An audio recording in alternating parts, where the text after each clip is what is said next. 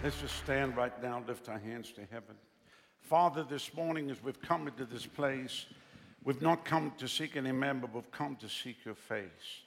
And I pray, even as this place is an upper room this day, that every person's life shall be ignited with the fire of the Holy Ghost. That not one person will leave this building the same way they walked in these doors.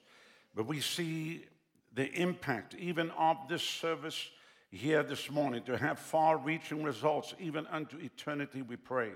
From the littlest child to the oldest saint, set every heart ablaze. We see Pretoria shaken by your mighty hand. We see South Africa shaken by your mighty hand. And every plan of the wicked, even now, is being brought to naught. Pull the wheels off of Pharaoh's chariots. Wreak total havoc in the camp of the enemy. What the enemy has planned over this land shall not succeed. It shall not succeed in the name of Jesus, but the church shall arise in great power, in great signs and wonders and miracles, and the plague shall be stayed from off the land, and the glory of God shall flood this land, from Cape Town to Beitbridge and every place in between. Father, we just thank you for it. Let the rain of heaven come down here this morning. Let the fire of heaven fall. Let fresh oil be poured upon your people. Let the new wine of heaven be poured out. Let the river of heaven run through this place. Let the wind of heaven blow. And Father, cause lives to be changed for eternity. And out of the, even this service tonight, today, shall come multitudes that shall come into the kingdom. And we give you praise, we give you honor and glory. For you alone are worthy to receive all glory and all honor and all praise.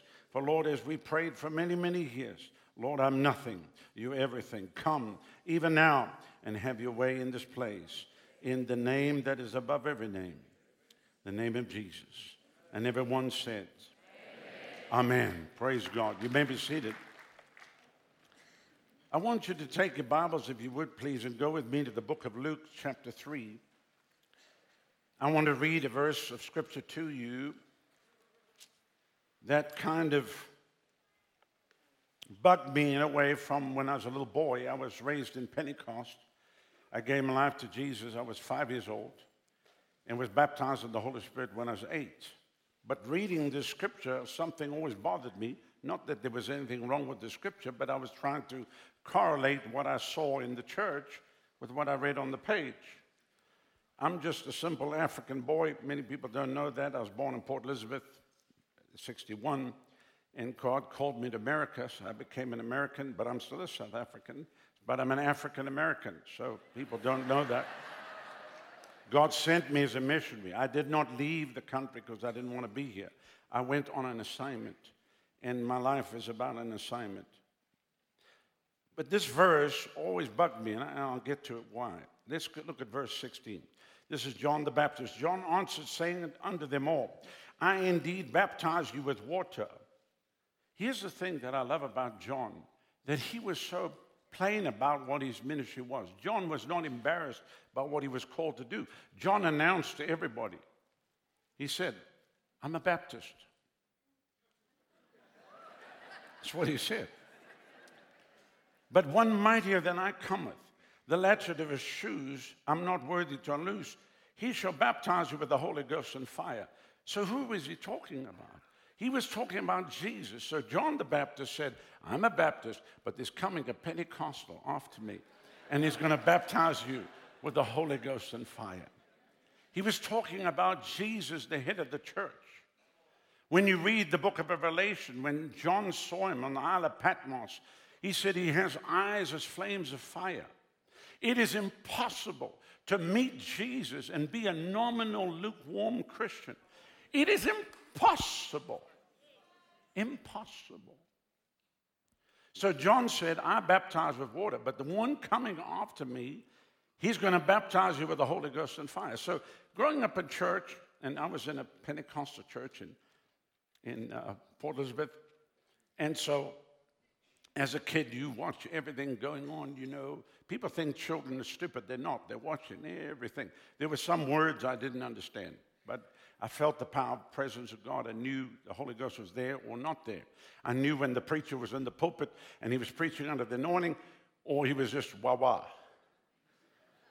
There were times I'd leave the service and I'd say to my father, Daddy, that man, he didn't have anything, did he? And my dad said, No, son, unfortunately, he didn't. And then there were other people, boy, when they preached, you could feel the fire of God shaking you in your seat. And even two, three, four, five days later, you still heard the words being played over and over in your spirit. What was the difference? The one had the fire, the other one didn't. Then there were three people in the church that if there was a smidgen of anointing in the place, they would manifest. It would always start with Brother Rabababanda on the side. That's the only word he had in tongues was Rabababanda. But boy, everybody was going to know that he was in the place. And he'd jump up, scare everybody. Rabababanda, you know. That would set off Sister Hikikikula on the, on the other side. And then it would jump to Sister Rukundu. Rukundu, Rukundu. And you could set your clock by it. If there was any little bit of anointing, Rabababanda, Hikikikula, Rukundu. But that's all they had. And you go as a kid, you're outside of the parking lot. Now they were rabababanding. Now they're fighting outside. 10 minutes after the service, and you think, now hold it.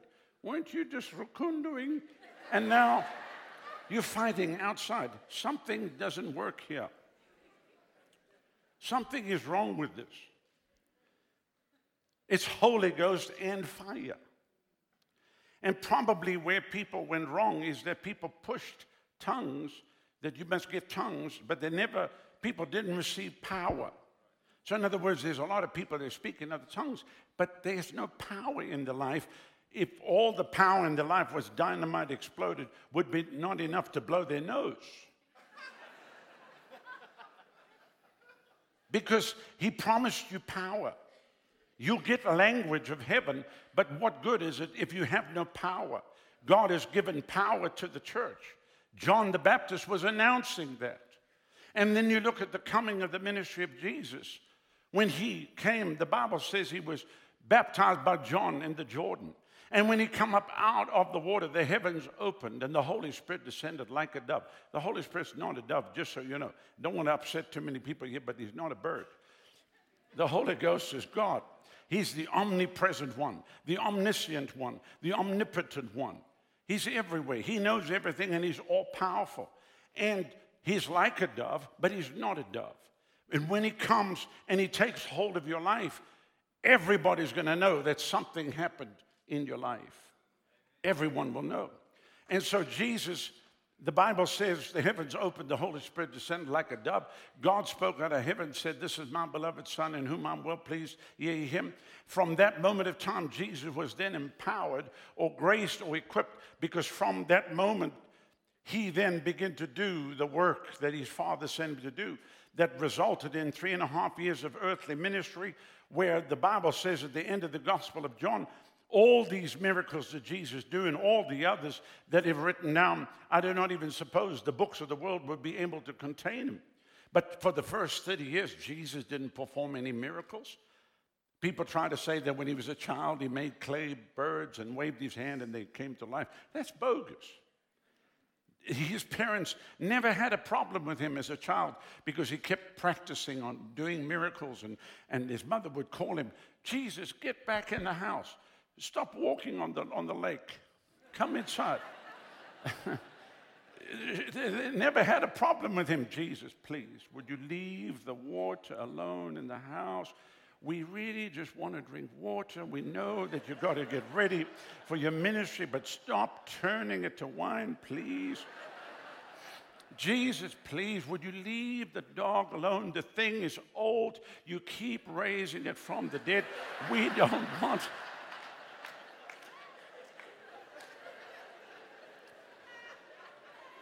So he didn't do, he didn't do any miracle till the appointed time, setting the example for us.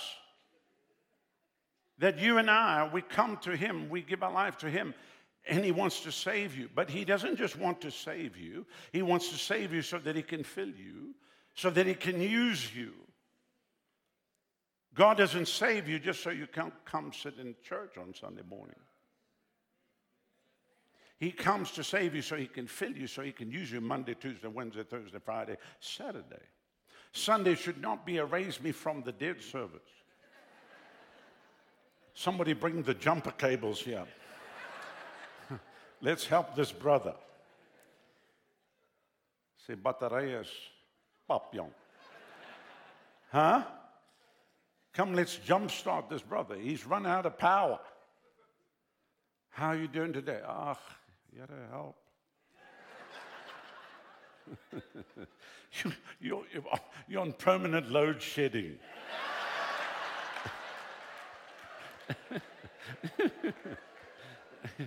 yeah. One day you got power, next day you got no power. One day the lights are on, next day it's nothing.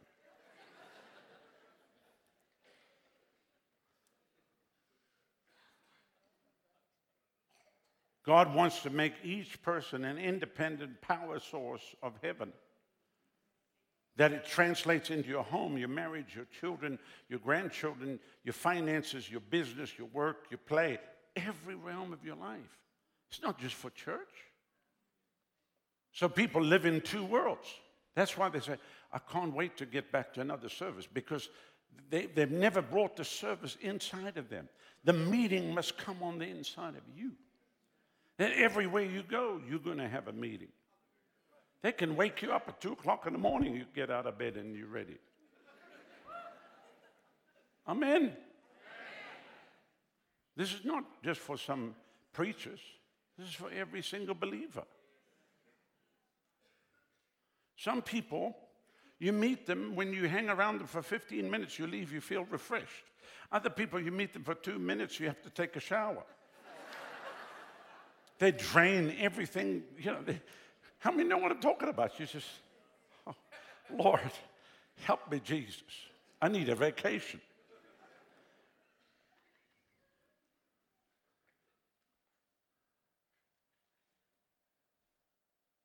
Now everybody's just looking at me.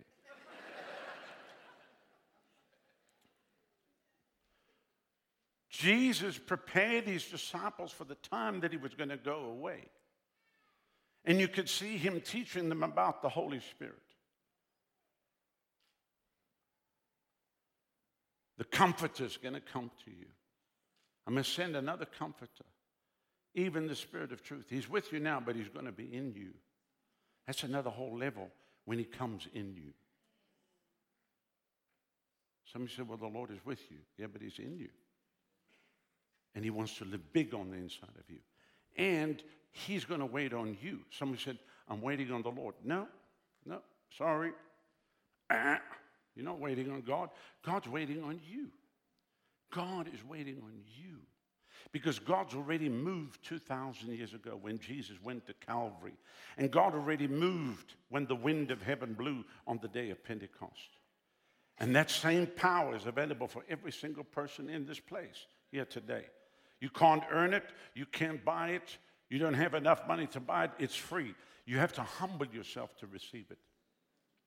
Now, you can see it in the writings of John. In John's Gospel, chapter 4, talks about the well of water springing up to everlasting life. So when you get saved, a well comes on the inside of you.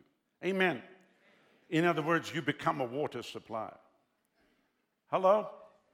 Jesus answered, said to her, Whosoever drinketh of the water that I this water will thirst again. But whosoever drinketh the water that I shall give him shall never thirst. The water that I shall give him shall be in him a well springing up to everlasting life. Everywhere we go in the world, we meet Christians where they had a well, but the well's blocked up, or their bucket is stolen. There's no more water. A well is important, especially across Africa into remote areas and villages, a well can impact a whole village. How many remembers the old wells with a bucket that would go down? How many remember that? Who remembers the well when you had to pump it? Huh? You hit it and there's just air coming out. You have to prime the pump. That's what I do. I go around to churches just to get the wells going again. Just hot air coming out of the people. We're going to get the living water flowing again. Can you say amen? amen? Because the enemy of life comes and blocks up the well. But Jesus comes and unblocks the well. And today, wells will be unblocked here today. And living water, living water, living water is going to flow again. Can you say amen? amen? Then in John chapter 7, now, so you got a well, and then you have a river. A river is the most amazing thing because you, how many know if you have a well in your backyard, that's huge. But if you have a river in your backyard, that's next level. And think about the great rivers of the world the mighty Mississippi, the Amazon River. And you can go on the great rivers of, of Europe, the Nile, the Zambezi, all, all of the Ganges, the Yangtze Kiang, the Huang Ho, these are Chinese rivers. A river impacts a whole nation.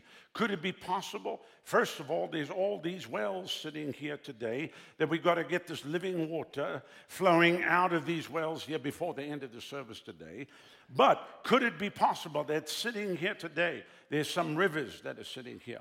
There are some people, listen, that could change the future of South Africa sitting in this room today. Don't just look at me in that tone of voice. One individual, one man, one woman, full of the fire of God, can impact a nation. One person, one individual set ablaze. We can read the history books and we can say, oh, if only we could have lived back in those days.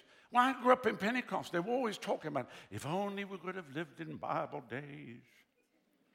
If only we could go back to the days of the apostles, the days of Matthew, Mark, Luke, and John. If only we could live in the days of Elijah.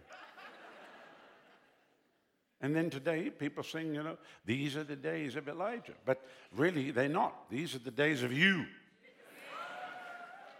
You should actually sing, These are the days of Elisha, because Elisha had a double portion. Why would you want the single portion when you can have a double portion anyway?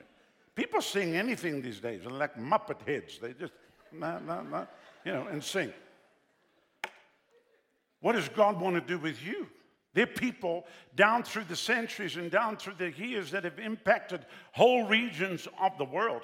You can either read history or you can let the fire of God come in you and you can write history. You, you are the one that makes the decision to say, Lord, here I am. Come, touch me, change me. I don't care if my friends and family even recognize me. I don't care if I'm kicked out of places. I don't care if People don't even want to have anything to do with me. I'm hungry for you. I'm thirsty for you. You come and touch me. Put your fire on me. Transform me. Change me. Set my heart ablaze. Let the fire of the Holy Ghost come on the inside of me. Do what you want to do. Will persecution come? Yes. Will criticism come? Yes. But you have to die to all of that. Somebody said, Oh, you won't believe what they're saying about you. Who cares? Who cares?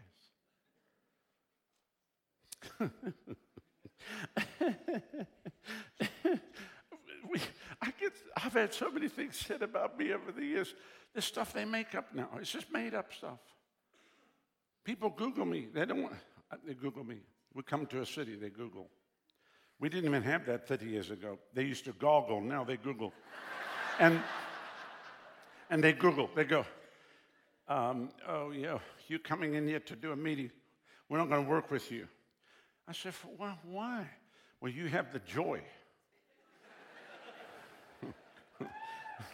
yeah, yeah, yeah. No, you have that joy, like it's like the, like it's the plague. You have that joy. Well, thank God I don't have the depression.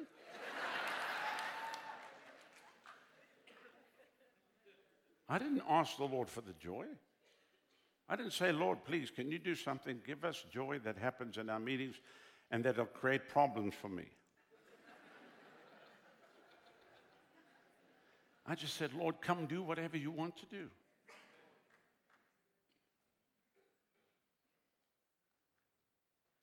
Joy's not going to kill you.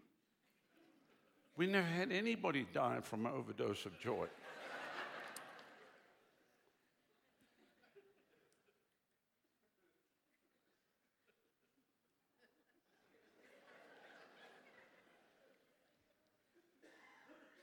and this is not an amusement of the mind, it's an overflowing of the heart. The psalmist said, You anoint my head with oil, my cup runs over. Somebody said, I don't have a cup. That was stolen at the last church I went to. Today, God will give you a new cup, a brand new cup. And then He fill it to the top to overflowing. And then it fell over the side of the cup into the saucer and spill over the saucer onto the tablecloth and mess the whole table and go onto the floor. I pray God mess everything up here for you today. Because Jesus comes and he restores to you the joy of your salvation. Can you say amen? amen. Hallelujah. Hallelujah. Hallelujah. So the devil's afraid of that. He's afraid if, they, if, these people get happy, we won't be able to stop them. If they get overjoyed, we, we're not going to be able to control them.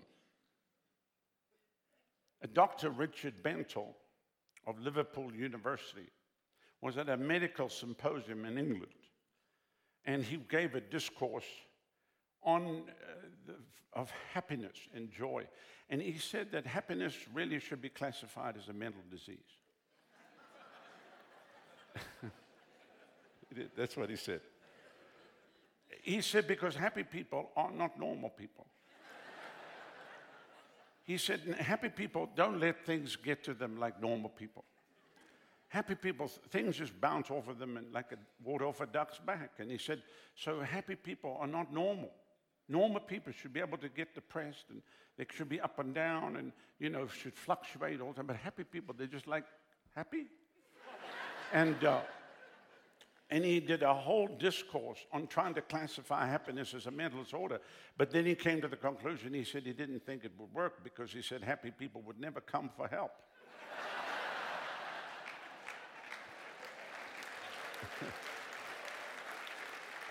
You could just see the emergency room ambulances pulling up, people come. Somebody said, What's wrong? He's happy. Quickly rush him in. Get the doctors here. Happy people wouldn't come for help. But the Bible says the joy of the Lord is your strength. The kingdom of God is not meat and drink, but righteousness and peace and joy in the Holy Ghost. So there's a well of water springing up to everlasting life, but there's also out of your innermost being. Look, in the last day, the great day, the feast, Jesus stood and cried, saying, If any man thirst, let him come unto me and drink. He that believeth on me, as the scripture said, out of his belly, not out of his head, Need you cooperate out of your belly. Put your hand on your belly. Now, I lost a lot of weight. My hand used to be out here. but I often say the Lord kept me that big because I was carrying a big water supply.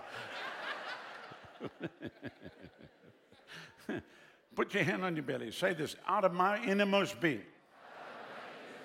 Out of my innermost being will flow rivers of living water. That's what God wants to do.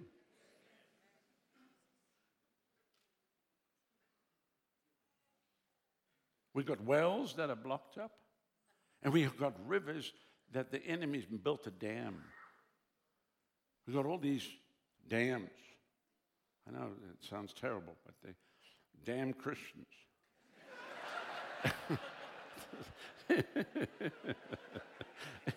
it's time to take the dynamite and blow the wall and let the, let the water begin to flow. Let the river of God begin to flow. Can you say amen? Hallelujah. Hallelujah. I feel the fire of the Holy Ghost in this place here today. Today is your day.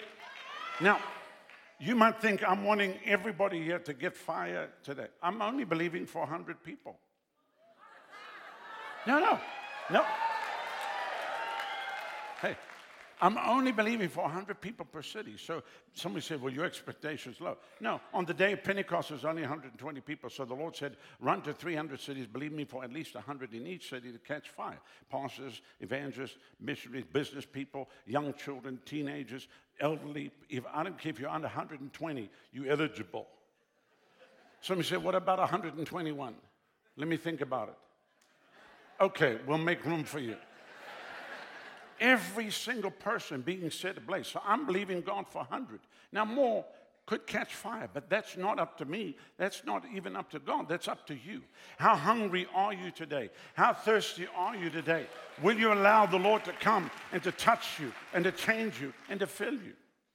He said, Out of your innermost being shall flow rivers of living water. Hallelujah. Hallelujah. So when I see people, I see them either as a potential well or potential river.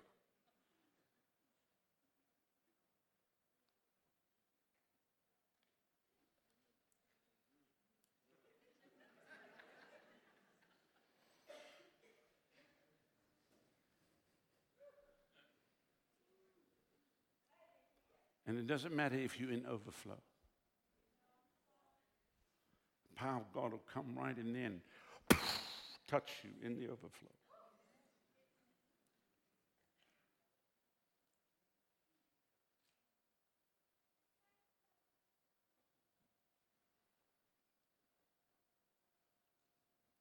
Don't write yourself out of the equation and say, Well, I'm too old. We have a lady in America, in Massachusetts, 100 years old. She's winning souls. She told me, Pastor, the only reason I'm here, she said, everybody I know is dead.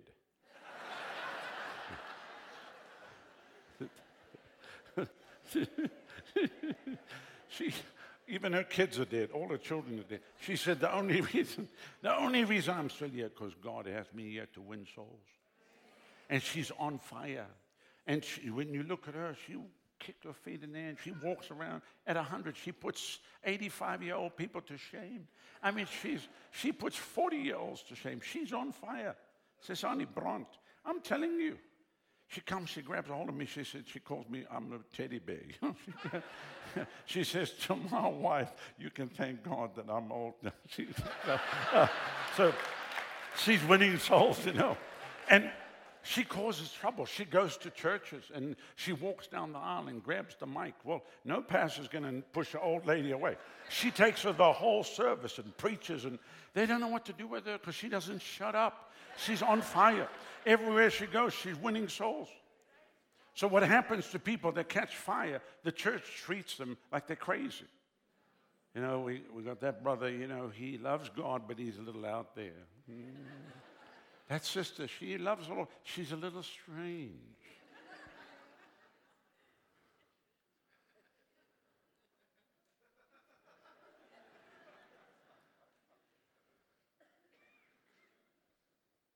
I've never met anybody that's been used of God that wasn't.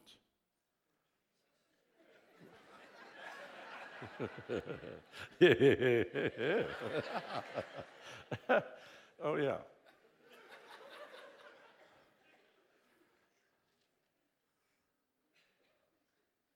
I'm going to walk around here if you don't mind. I'm going to come downstairs here. I never stay on platforms. If you've got lights down here, that'd be great.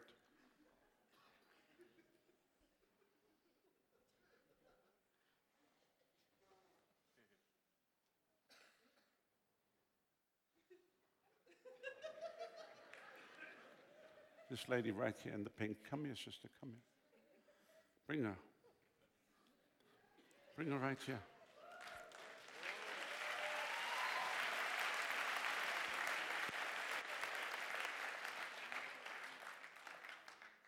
Hallelujah. Stand right here. Lift your hands. Fire! On the top of your head to the soles of your feet.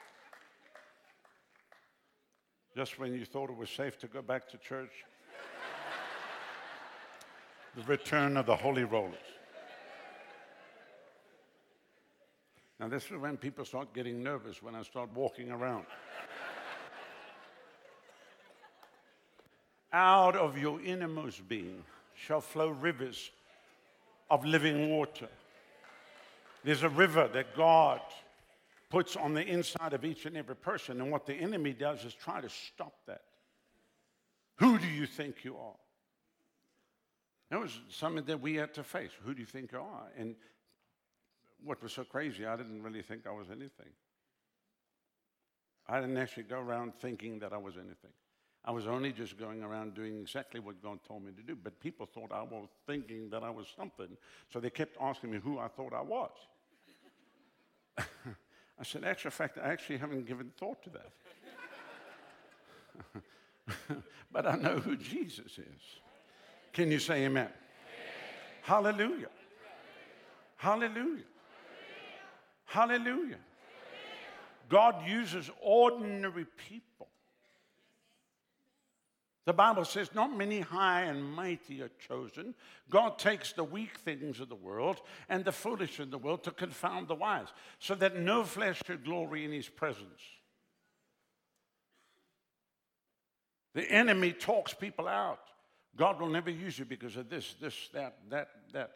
Five things, the reasons why God will never use you. And when the Lord says, Come here, I want to use you, and you go, Lord, there's these five things. And the Lord goes, Oh, hold it. What was I thinking? Please sit down. you, you think God doesn't know what five things are? Huh? Do you think God doesn't know everything there is to know about you? But He says, Come here, I'm going to use you. Come here, I'm going to put my power on you. Come here, I'm going to put my anointing on you. And when you go, you're going to go in my anointing and you're going to go in my power. At the end of the day, you'll know that it's me and you'll never be able to take the glory for yourself. You'll just always have to give me the glory, give me the praise, give me the honor. Are you with me? Because God uses ordinary people.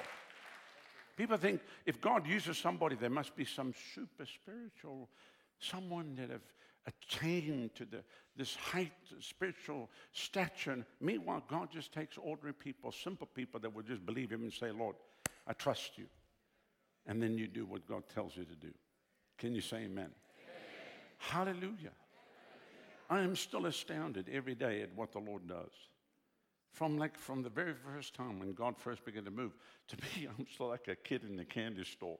Like, look what the Lord just did. Sometimes I irritate ministers been around a long time because I'm so excited about what God's doing. I want to talk about what God's doing, and they go, uh, you know, Aren't you over that by now? No, no, we, we're just getting started. We're just warming up. Amen. Because I believe that God's raising up an army of men and women in this hour that are going to see whole nations shaken by his mighty hand. Whole nations. Whole nations. This might sound strange to you today. What if I told you that there's enough fire power potential in this room and in the overflow and on this property t- today to shake the whole of South Africa?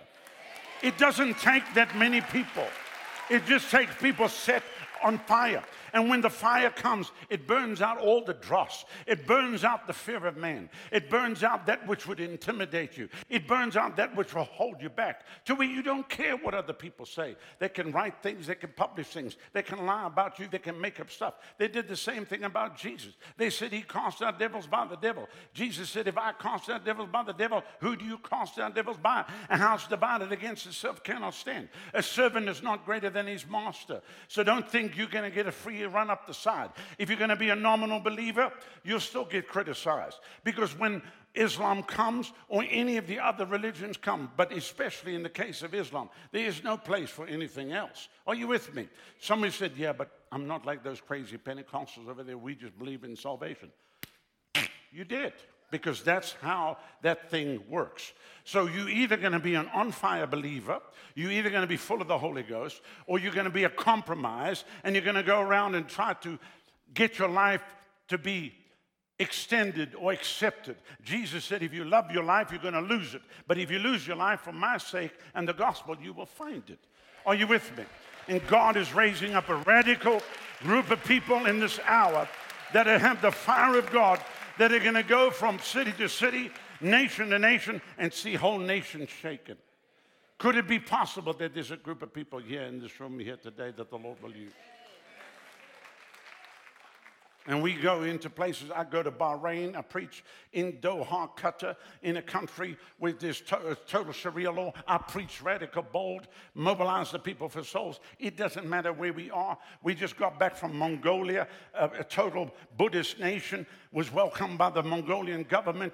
They put on a state banquet for my wife and myself. I preach. Listen, people are hungry for God. I don't go there. I don't attack their gods. I don't mention anything about it. I talk about Jesus. We lift up Jesus. When you lift up Jesus, the Holy Ghost comes. The fire of God comes. People are looking for something that's real. In America, we go from city to city into the inner cities where the gangs are fighting each other, where the police don't even want to go. We go right in the middle of the inner cities, and people are coming to know Jesus and getting saved and getting set free, and the power of the enemy is being broken. Because the gospel will work anywhere. You don't have to change it to suit a culture, because the gospel's got nothing to do with culture. It's got to do with the human heart. And now, by the grace of God, in 83 countries of the world, I can remember sitting as a boy because we moved into the Transkei when the Transkei was an independent country. I, we, I had the, Matanzima was our president. We were singing Nkosi Sikelel in the 70s before you even sang it. I lived in the Transkei, Transkei Butterworth Transkei. Okay. As a boy, I collected stamps. It's stamps of all these countries. I'd hold the stamps and I think, I wonder if I'll ever get there. Because I felt this call, this call of God. I knew God had called me as a missionary. I knew God had called me to America. As five years old, I would take my teddy bears, I would line them up, I would preach to the bears. My brother was three. And we'd be holding a service with the bears. We would take them to the bathroom, we'd take the tub, we'd fill the tub, we would baptize the bears in water. This is back in the 60s. The bears were not made for that kind of abuse. Some of the bears were three baptism maximum bears. We fed them communion and they had juice stains down the front of them. And you know, you baptize them long enough, I mean, the eyes start coming off, the ear fell off. But now we had to have a miracle service because the bear was blind and this bear was deaf. And then my mother sewed the eye back on, sewed the ear back on. Now we had a testimony service of what great things that the Lord had done. And at five years old, I would preach to the bears, hand the service to my little brother, climb out the window and go in the backyard to preach in America. I felt this call. God would send me there. God would send me to the nation. I didn't know that I would go there 31 years ago, land in the country with $300. And then in 89, that a revival would out, break out. And just two years ago, I got to lay hands on the President of the United States in the Oval Office and pray the fire of God on his life. Listen, it's impossible. It is impossible in the natural to even orchestrate anything like that. But what's God going to do with you? What's the Lord? I don't care what society has told you. I don't care where you find yourself education wise, economic wise, it doesn't matter. It's the fire of God that will propel you. It's the fire of God that will move you. It's the fire of God that will transition you out of where you are right now into what God has for your life. We live in Florida where there's the Kennedy Space Center. Rockets go up all the time. Not one rocket leaves without fire under it. It takes fire to break the gravitational pull of the earth, it takes fire to break the gravitational pull of sin. And when the fire of God comes on you, You'll forget about impressing everybody. You'll forget about being liked and being accepted. And you'll say, God, I'll do exactly what you tell me to do. And if it means the end of my life, then so be it. But I will obey. I'll go where you want me to go. I'll do what you want me to do. I'll say what you want me to say. I'll be what you want me to be. Not my will, but thine be done.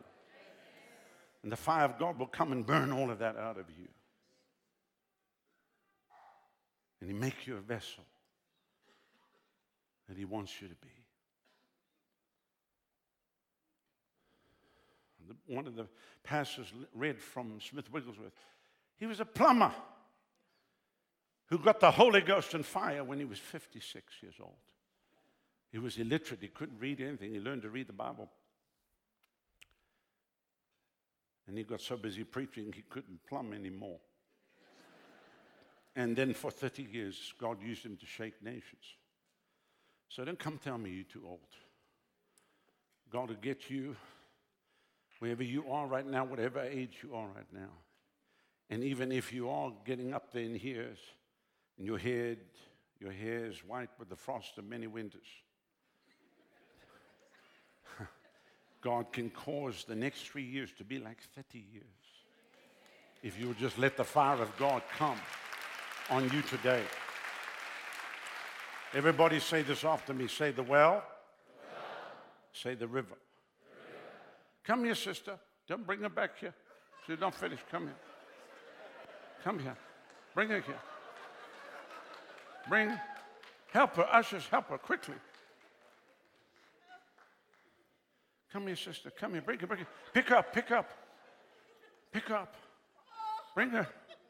Come here, sister. Where you from? Look at me. Where, where you from? Hmm? Look at me. Where you from? Where are you from? Huh?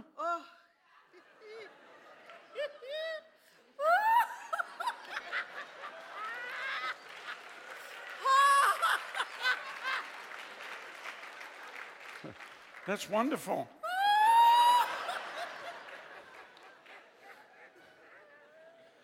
who, who, who, who knows her? Where's she from? From here. What, what does she do? I know, but what does she do? Come here, tell me about her. Huh? Tell me. Do you know her? Your mother.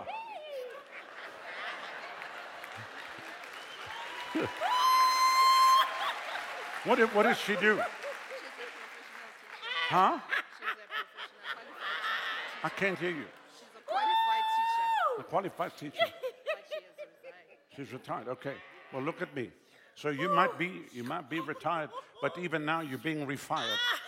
And God is going to use you in a powerful way. Even that which He placed in your heart many years ago, you're going to see it come to pass. And there's going to be acceleration. And the next three years is the wind of heaven that's going to blow through your life. And your daughter as well. Hallelujah. Glory to God. Hallelujah.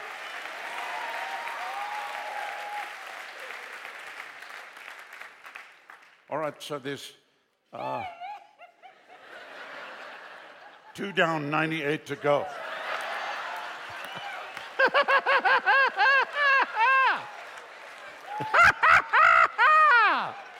Hallelujah. Hallelujah. Hallelujah. Glory to God. Now I know this messes up church.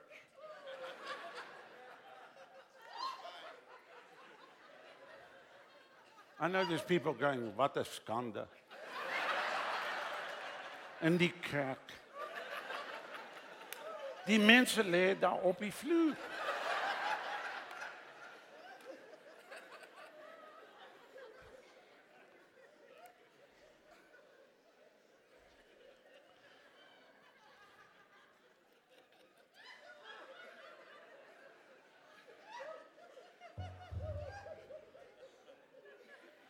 Okay, so this is the thing that's got me into trouble all the years.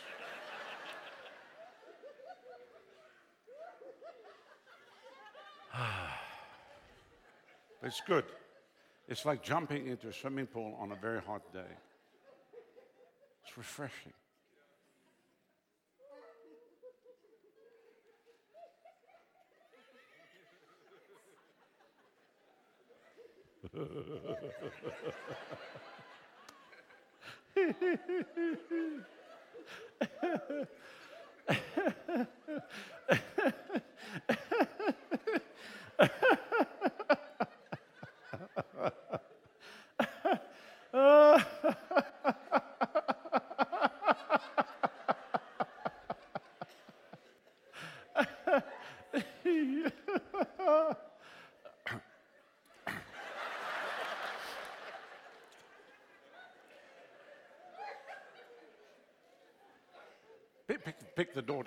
talk to the daughter.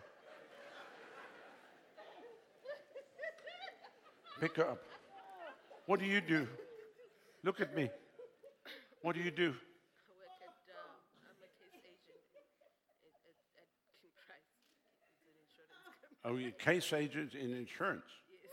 Oh, okay. Well, God's going to put you on some other cases for heavenly assurance. Amen. Praise God. Hallelujah. Halle. Halle. It's a, it's a happy word. You can't say hallelujah and be depressed. Just try to say it.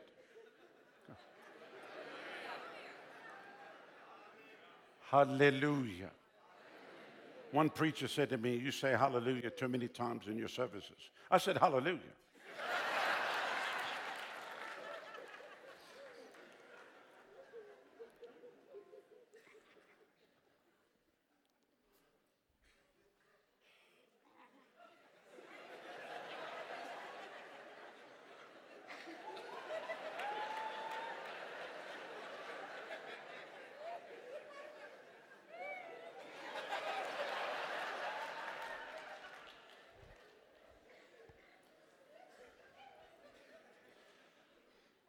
Now, if the seats come open, bring them from the overflow.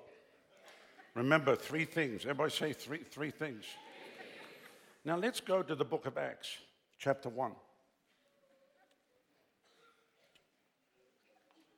Acts chapter 1.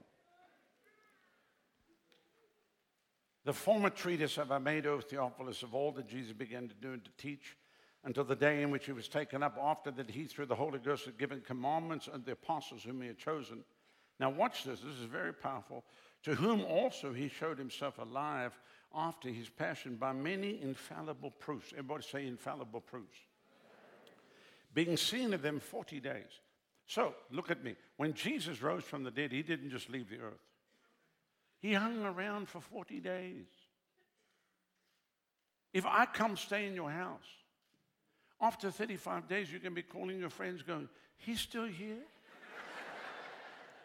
40 days is a long time to stay around and show yourself alive with the many infallible proofs. One of them, they were in a locked room, they were praying, and Jesus came through the wall. As I always tell people, I'm from Africa. If I'm in a locked room praying and somebody comes through the wall, I'm going through the wall that side. The other time they were coming in the boat, and Jesus had a miracle catch, actually, a miracle cooking bread on, on the grill, and they brought the fish, and it was supernatural. So there was many supernatural things that he showed himself alive for 40 days. When I get to heaven, I'm going to pull the record and watch it all. Some said, why? Because I'm inquisitive. I want to see what he did. Just because I can. We go to eternity. Who's worried about how long that will take? But here's what Jesus said Being assembled with them, he commanded them not to depart from Jerusalem, but wait for the promise of the Father, which saith, You've heard of me. So Jesus was telling them, You're not going to leave here without this. One more thing. Because they got saved when he met them after the resurrection, when he breathed on them and said, Receive the Holy Spirit. That's when they were saved. They were not saved in the upper room. The upper room was where they were empowered. Are you with me? And if salvation was the only thing they were supposed to do, Jesus would have said to them, Everything that you need is already done for you. Now just go do what I've told you to do. But he didn't. He said, You will not depart from Jerusalem, but wait for the promise of the Father, which saith, You've heard of me, for John truly baptized with water, but you shall be baptized with the Holy Ghost not many days hence. So you shall receive power, verse 8, after that the Holy Ghost has come upon you. Or you could read it this way you shall receive infallible proof. You will receive infallible proof after that the Holy Ghost has come upon you. And you will be witnesses or demonstrators unto me in Jerusalem, in Judea, in Samaria, and all the way to Pretoria.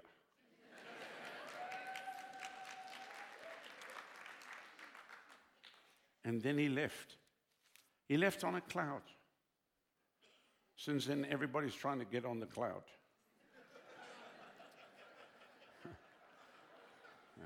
You know, Adam and Eve used the first Apple product. But by the time Moses came, he broke the tablets. He was so upset with them.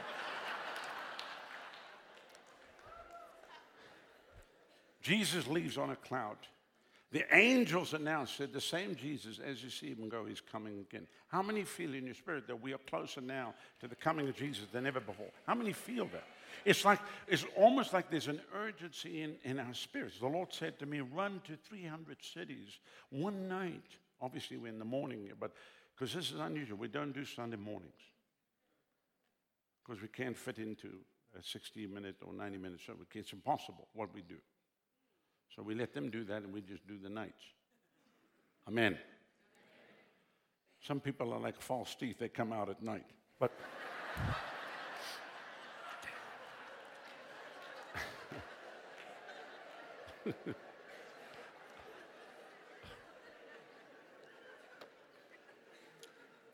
so Jesus tells them to go and tarry at Jerusalem. So personally, think about this. The greatest event after the cross, which at the cross there was not many people there. Everybody had left. Even Peter denied him. Today, people reenact the crucifixion, big Easter things, in America especially. They have wires in the church, angels flying across the building. I mean, it's crazy what they do. Live camels on the platform. It's, huge production. Thousands come. At the actual event, nobody was there. And then the day of Pentecost, only 120, that was it. Thousands followed Jesus' ministry, but only 120. Why? Why was there only 120? Where, where was everybody? Well, let me tell you, they did not know that when Jesus said to them, Go and tarry at Jerusalem, they didn't know they were going to have to wait for 10 days. So, personally, I believe that more than 120 went to the upper room, but as the days went by, it whittled it down. People left. People there for one day. I mean, when's he coming? What does he even look like? Do we even know what the Holy Spirit looks like? Jesus never said what he looks like. I mean, if you tell somebody to go wait for somebody, you tell them when they're coming, what time they're coming, and what they look like. Isn't that right? They, they didn't know anything. He just said, go tarry at Jerusalem. So one day goes by, somebody leaves. Two days go by, more people leave. Three days go by, people start leaving. Four days go by, people leave. Five days go by, you know, start leaving. Six days, uh, I can't wait any longer. Seven days, uh, take off. Eight days, nine days. Imagine being people that left the upper room on the ninth evening. You waited for nine days. The ninth evening, you look at your friend and you say, I can't wait anymore. I really, seriously, I don't think he's coming. And I can't wait another day. And besides that, I have a special appointment tomorrow morning at 9 o'clock. I made a deal with a camel dealership. I'm trading in my one hump camel for a two hump camel. Remember my one hump? He blew out his back right hoof. And I'm trading in for the two hump camel. We get better mileage. And his friend goes, I understand. He said, if I don't take this opportunity, I'm going to lose the slot. And this is a special genetic camel.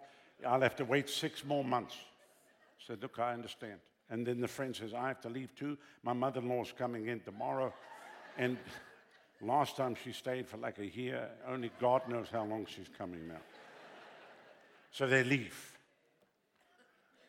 Then I often thought, imagine being the people that left on the morning of the day of Pentecost. Imagine being the people that left the room at five minutes to nine o'clock.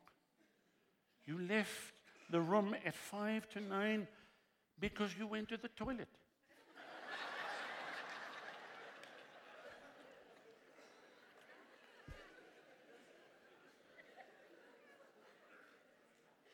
I'm convinced that when Jesus comes, many people will be on the toilet.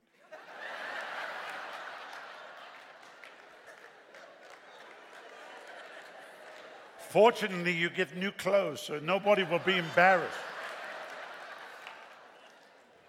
But there's always an excuse why somebody has to go somewhere else. I can't come to the healing service, I'm sick. I can't come to the revival meeting, I'm just too depressed. There's always a reason. And so at 8:59, 59, number 121 left the room. And then boom! Suddenly, it was the number of 120. And the Bible says in verse 1 of Acts 2, and when the day of Pentecost was fully come, there was one accord in one place, and suddenly, everybody say suddenly. Suddenly. There came a sound from heaven as of a rushing mighty wind. It filled all the house where they were sitting.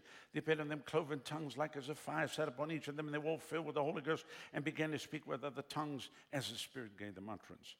And of course, it was noised abroad. Whenever God moves, it gets noised abroad. And the multitude were confounded because they heard them speak in their languages. They were not speaking a natural language, they were speaking a heavenly language, but the people understood them in their natural language. Remember that. This is not a learned language, this is a heavenly language. And verse 12 says, And they were all amazed and went down, saying one to another, What meaneth this? What does this mean? Others mocking said, These men are full of new wine. But if you looked at the, at the two here, if you looked at the two here, it looked like hulle het iets gedrink. Seriously. She came walking by staggering, your daughter. She was staggering over there. And you, I watched you make it up there. Yet, how come in churches where they say they have the Holy Spirit, you don't see people that you think they're drunk? Hello? These men are full of new wine. Peter, Peter got up and said, Peter, what, what is he preaching for? Excuse me. He denied Jesus three times. He's not authorized to preach. Peter, sit down and shut up. Thomas, you come preach. Why did God let Peter preach? Because he wanted to show you the before and after picture. Before the Holy Spirit, you denied the Lord. After the Holy Ghost, you bold. Are you with me? Peter, standing up with the eleven, lifted up his voice, said, Ye men of Judea and all ye that dwell at Jerusalem, be this known, you hearken to my words. These are not drunken as you suppose. So, just like verse 3, I mean, verse 16 of, of chapter 3 of Luke concerned me, Holy Ghost and fire. This also bothered me because in church, I never saw people that I thought they were drunk. My mother, I saw her in the house. She was under the anointing filled with joy. Three and a half hours laughing under the anointing. I said to my dad, What's going on? He said, Jesus touching mom. We'd sit around the table. My dad was an engineer. My mom ran several businesses. And we sit around the table on Sunday. My dad would start to pray over the food. And then the power of God hit him. My dad started prophesying. I know we're not eating. We're not going to eat. My brother and I would bow our head and grab a roast potato and just because we were hungry. Because my dad's under the anointing, he's going to prophesy. So I saw them under the influence. I saw them under the anointing. And you go to church and you see people like our dear precious lady and her daughter, and you watch what God's going to do with her. You watch what God's going to do with her. You watch what God's going to do wherever the daughter is. You watch. Get ready. Big things, dear sister. And you're guilty by association because we got your mother and then we got you. And that's how it works.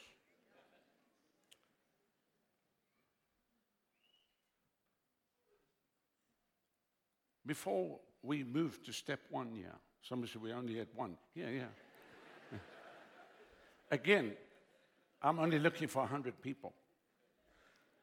And we've got people in overflow that need a seat. So anytime you want to leave, we're not holding anybody captive.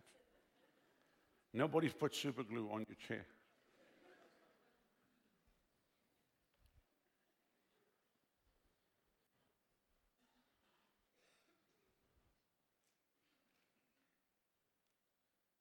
When last did you have to get driven home from church?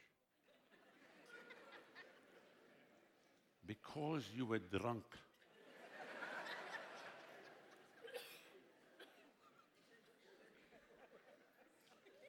on the new wine of heaven. Are you listening to me? Somebody said, I didn't even know. It's in the Bible. I didn't make that up. He said these are not drunk as you suppose, but they were still drunk. Are you catching this here? These are not drunk as you suppose, but they were still drunk, but not as you suppose, but they were still drunk.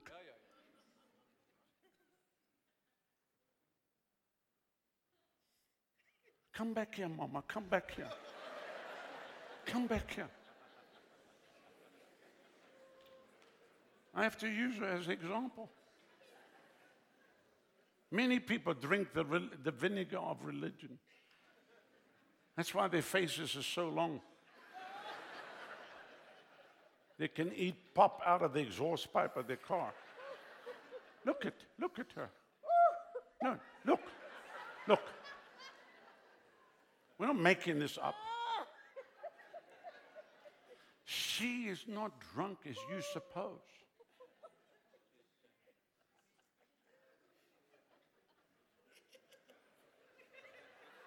Come, bring her here. Come sit over here.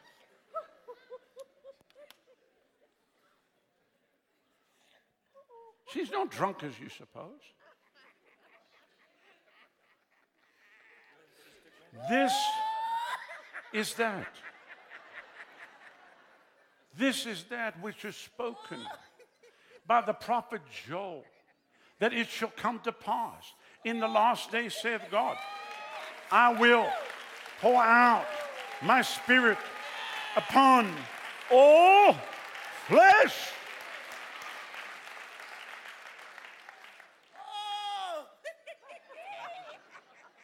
This is the solution for South Africa right there. Here's the solution right here.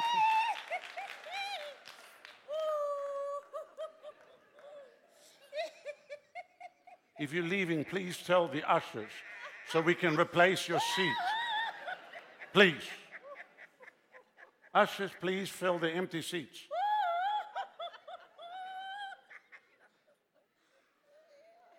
If this offends you today, you don't want to be there on the day of Pentecost. Because this is only a little snippet.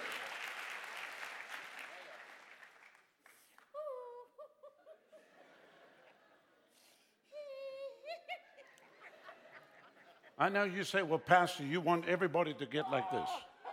Um, yes.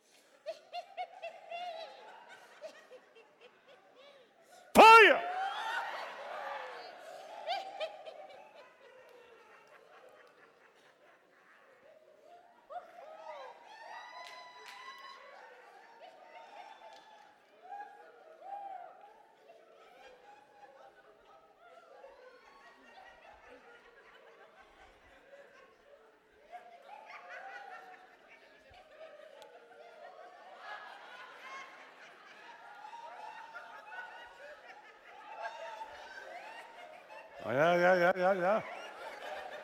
Oh, yeah, yeah, yeah, yeah, yeah, yeah, yeah.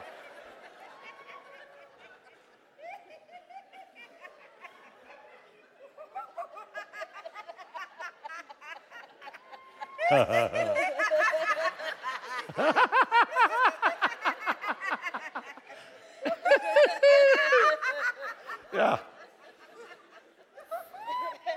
Dus in nieuwe veen. It's the new wine. It's the new wine of heaven. It's the new wine of heaven. It comes from the grapes that have been freshly squeezed, that come from the vineyards of God. One grape will carry you for the next three months. One grape. There's depression being broken off of people here right now. There's a heaviness being broken off of people. There's a bondage being broken off of people right now. Supernaturally, you'll be sustained by the hand of God. Supernaturally.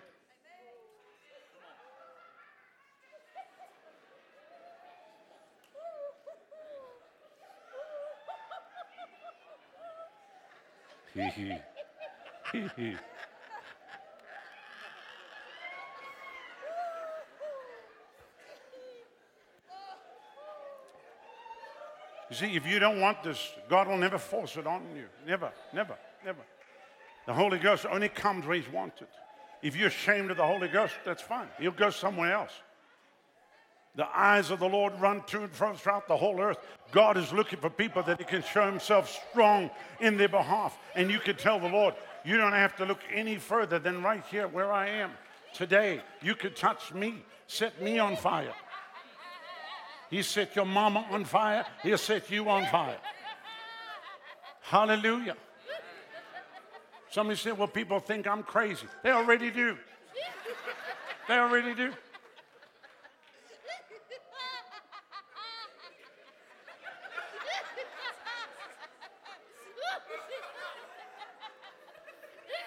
She's not drunk as you suppose. She's just filled with the Holy Ghost.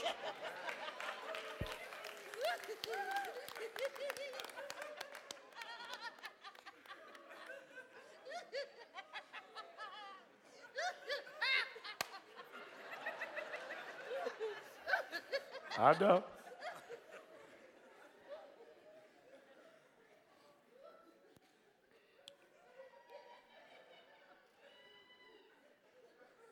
There's some people going to have to be Ubered home.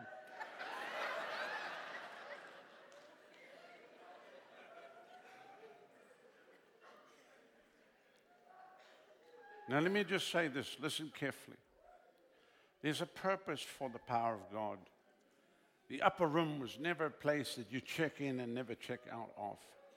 This is why revivals over the last 30 years have come to an end because people came to get touched, to get touched again, to get touched again. You get touched so you can go give out. You can't get more until you give out what you have. The only reason why we still have revival because we keep giving away everything that we have. And if you hold on to what you got, it becomes stale. You don't have to keep a supply in a sense of it's like the manna that, you know, he said, get fresh every day. And they didn't. They piled it up and then it became sour. It's the same way. You give out what God's given to you. People say to me, So, how do you keep yourself refreshed and you run all the time? Whose meetings do you go to? I said, Do you think I'm stupid? Do you think I'm stupid? Danke, etwas more. I said, when the Holy Ghost is touching other people, I, I receive myself in the meeting. I'm getting touched here right now myself. If you don't want it, I'm taking your portion. I'm, I've learned, I've learned how to drink on the job. I'm getting touched. Here, I'm so glad I came this morning. I'm getting touched. If you don't want it, it's fine. I'm taking it. Ik vat it.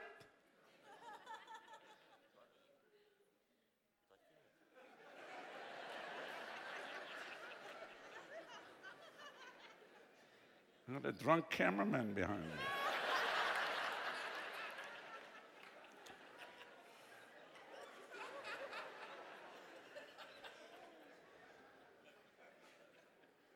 This power is to empower you to do your assignment of what God's called you. Not everybody's called to the ministry, but every single person here can win souls. Every single person in this room. The only thing you can take with you when you leave the earth is people. You can't take your house, your car, your diplomas, your certificates, your collectibles, or whatever you have. When you leave the earth, you leave with nothing. You came out of your mother's womb not carrying a briefcase with documents. you came out with nothing, and you shall leave the earth with nothing. But the only thing you can take with you is people. The power has come on you to do the works of Jesus. and to plunder hell and populate heaven. Maybe your life has gone through tragedies and situations, just like when I held my daughter in my arms and she passed away on Christmas Day. I made a vow of 100 million souls, and we're on our way to get it. But I realized that I couldn't be the one that was the only person that could do it, that the way to get the 100 million was by mobilizing every believer in the, in the seats. And so that's why it's, it's, it's expanding, it's exploding, it, it, it's, it's, it's multiplying, it's mushrooming. And people coming out of this room here today, there's no telling what God's going to do with you. There's people here God's going to raise up in business and put billions of rands through your hands to fund the harvest. You're not going to have sticky fingers where it comes to you and stays with you. It's going to go for the eternal purpose of God. There's people here God's going to use you in government to bring about a transformation in this land. Get ready. There's assignments, there's assignments that God has for you in the Holy Ghost that nobody else can do except you.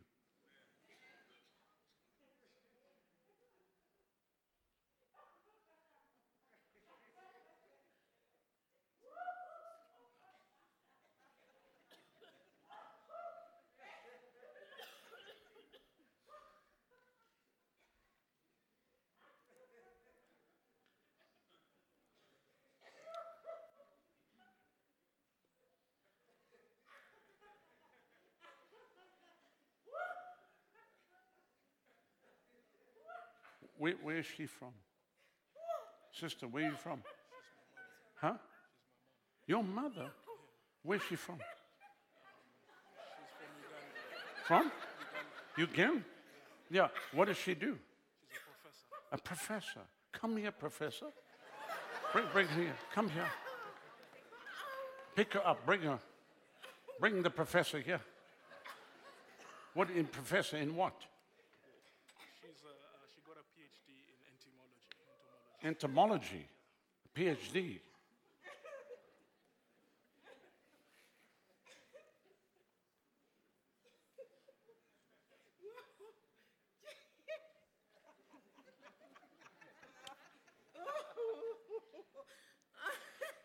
Fire! Yeah, that's it. Yeah, that's it.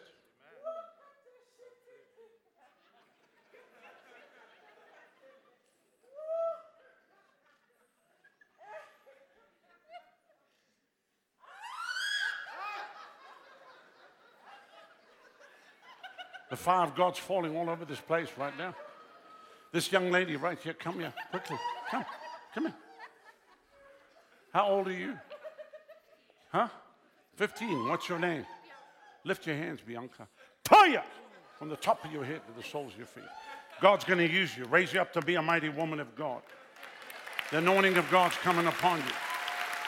The fire of the, the fire of the Holy Ghost. Are you sisters or friends? Come here. Thank you, Jesus. Thank you, Lord Jesus. Hallelujah. Hallelujah. Thank you, Lord Jesus. Where you from?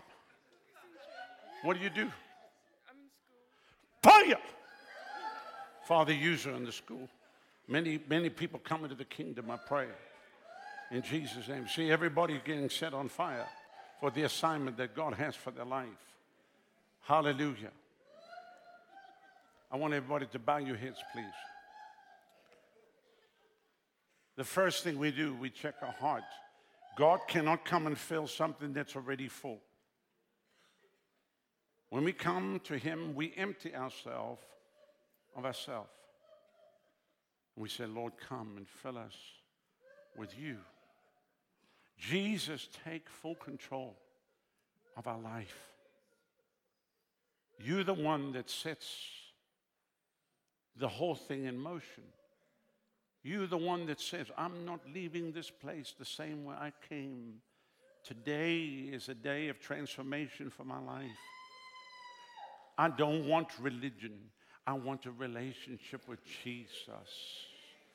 I don't want something that's through another man. I don't want my connection through some bishop or some apostle that's going to pray to God for me or hear God for me. I want to have an intimate personal relationship with Him myself. I want to know Him myself. I want to know Him the power of His resurrection. And maybe you came here today, either in the building or in the overflow, but you've never given your life to Jesus. You've never said, Jesus, come and be my Lord and Savior. Then today, that's the number one thing we need to do right now. We need to take care of business first. Get your heart ready so that He can fill you. God cannot fill an unbeliever. You first give your life to Him and then He comes to fill you. So it's about surrendering your life. What would happen if today was your last day on the earth and you went home and you laid your head on your pillow and breathed out your last breath? Where would you go? Where would you spend eternity? I want you to know there is a heaven to gain and a hell to shun. You don't need to go to devil's hell because 2,000 years ago on Calvary's cross, the price was paid and the blood was shed. And just like that old song said, there is a fountain filled with blood drawn from Emmanuel's veins and sinners sinners plunge beneath their flood, lose all their guilty stain. Today, the power of sin is going to be broken. The power of guilt and shame is going to be removed from your life. You might have walked in here one way, but you're going to leave another way. Today, He comes to touch you and change you, and you're never going to be the same again. Secondly, maybe you came to this place. You gave your life to the Lord in days gone by, but you've grown cold. You're not serving God like you should. You've allowed the things of the world to come in. You've lost your first love. You've lost that peace that you once had. There was a time in your life life when you were on fire for God, but something happened. Maybe it's something hidden that no one could see pride, unforgiveness, bitterness, jealousy, anger, lust. The hidden things that clog the heart of man.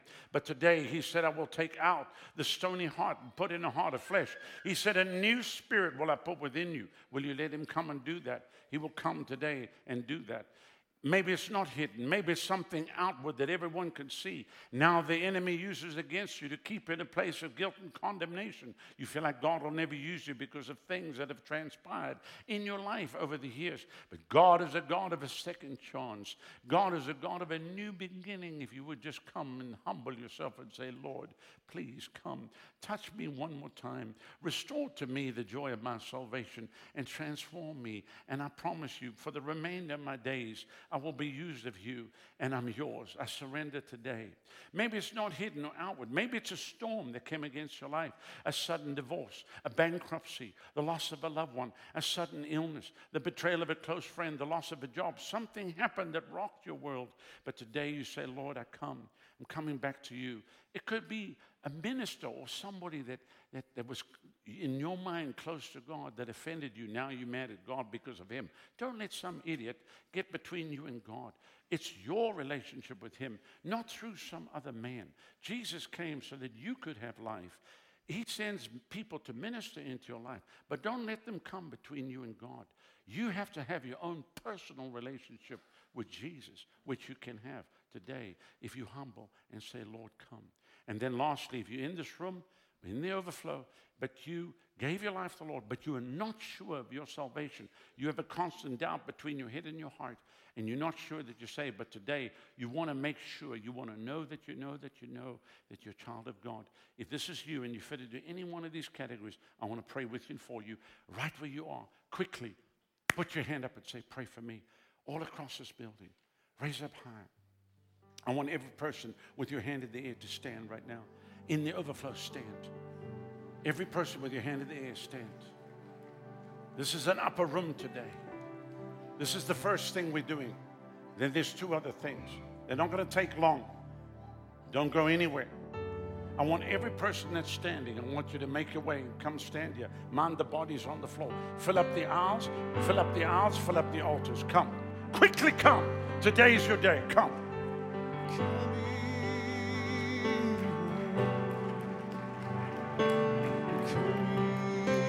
From the overflow. Come from the main sanctuary. Come. He calls you today. Today is the day of freedom. Today is the day of liberty. Today he calls you.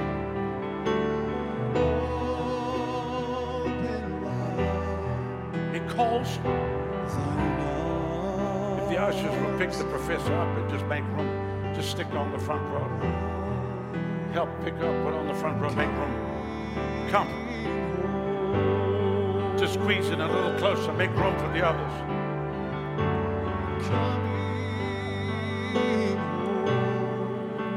Today is your day.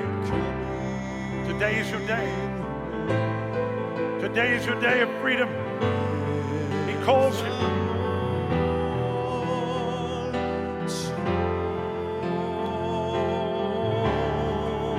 Coming closer, coming closer, coming closer.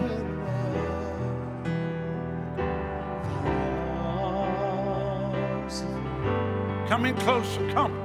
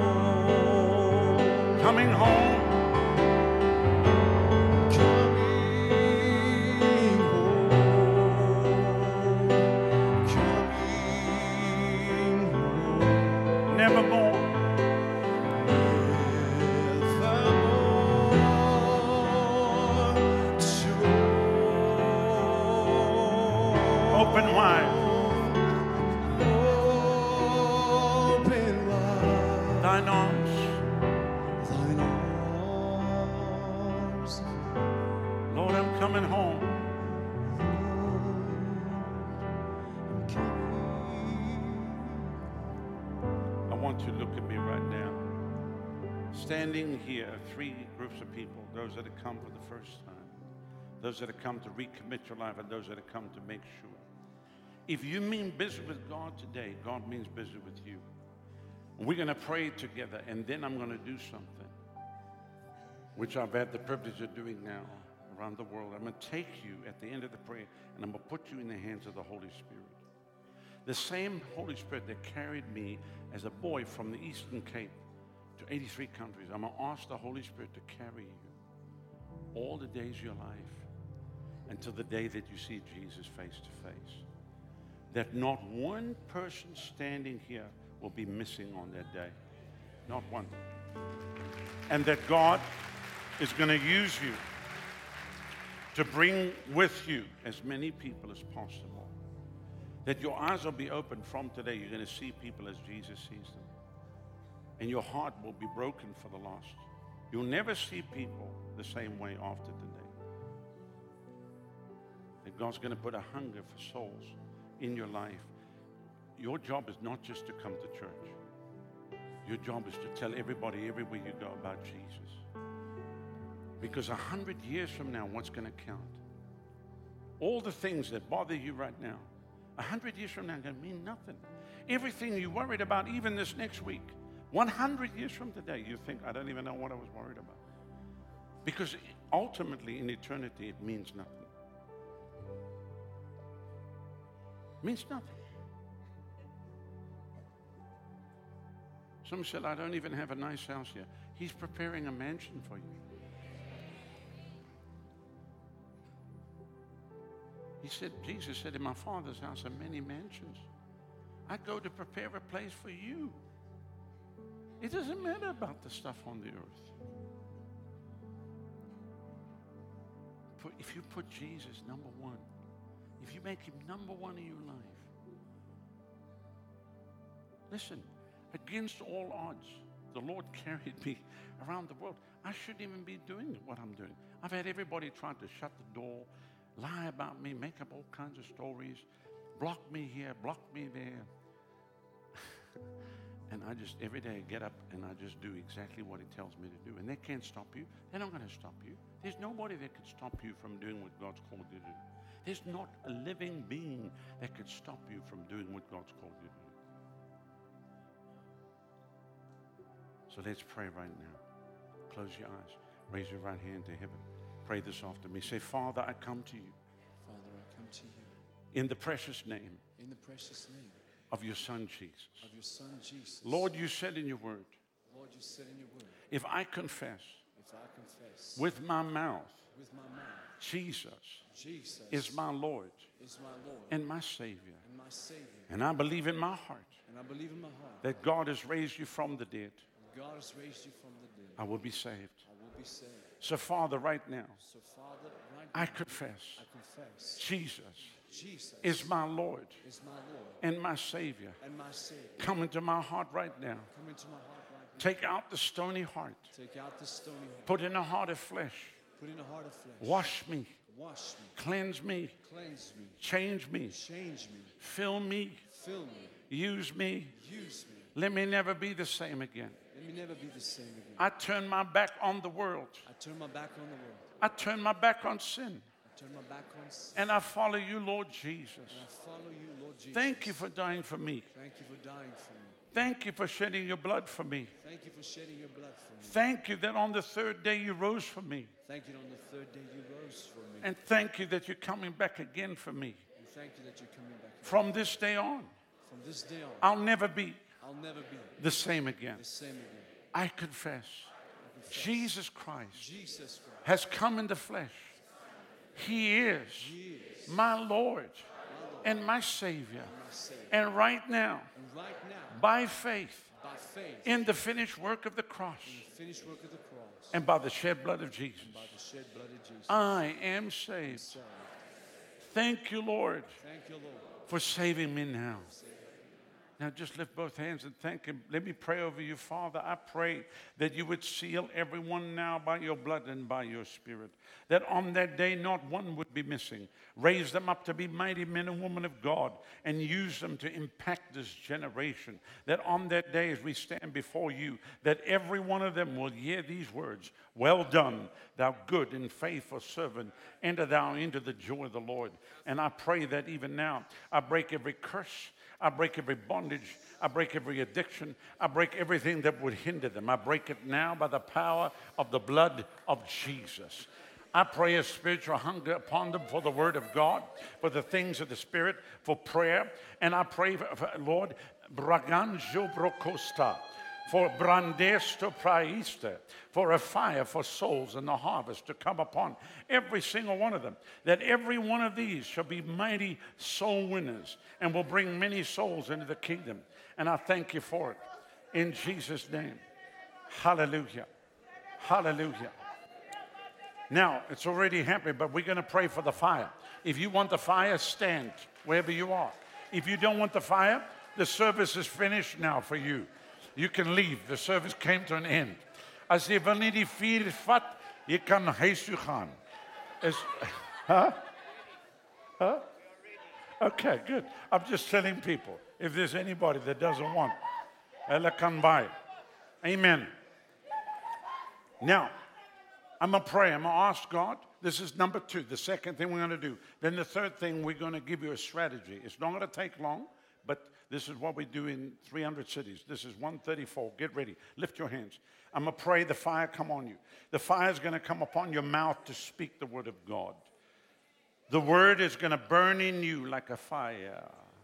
Like the prophet of old said, it's just like a fire shut up in my bones. The, the, the anointing is going to come upon your hands to lay hands on the sick and they're going to recover. The anointing is going to come on your eyes to see God's purpose and plan for your life. The anointing is going to come on your ears to hear heaven's plan. Now get ready. Father, I pray for the mighty baptism in the Holy Ghost and fire. Let the fire of God fall now on every vessel. In the name of Jesus. Be filled now. Brongando ribakasa provodo. Just speak it out. Let a river begin to run.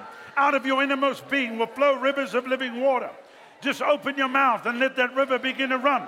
In the nombroso, bracanda ramagando, mira na nombre, berodia stombro, parananambra mangando, piresto, barrando rica, paranandori, barrandora, Maranandare Camboro, Piramondoria Sorabaca, Eradiande Reba Subriata, Peraniandore, Minanano Ropo, Peraniandare Capasso, Miraniandero, Mirandoria Sora, Miriandoria Sonora, Miranero, Miranoro Soriatero, Mirane Sorialero, Mirianeria Morere Soraya, Piriando Soriato, Mirianeria Soriaco, Pirando Sorialere Susa, like a river, like a river, like a river, like a river, like a river, like a river, like a river, like a river, like a river.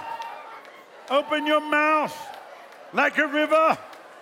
Let a sound come out of your mouth. Let a sound come forth from you like a rushing mighty wind. Let a flow of heaven begin to come forth from your life. Parimo ribosa. Pirama ribosopa. Parada baba bada boso. Mirame surya kapaya. Mire soprapaya. Mirene brovo soprapaya. Miramonda. Miramonda. Miramondro soko. Paranangaya. Mirenero. Siriondo rabasho bromondo. From the top of your head to the soles of your feet. From the top of your head to the soles of your feet.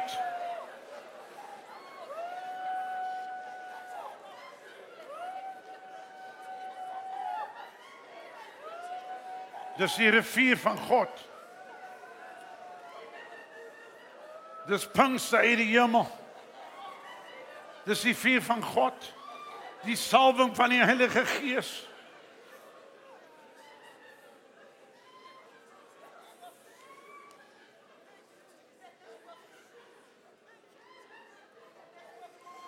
Drink.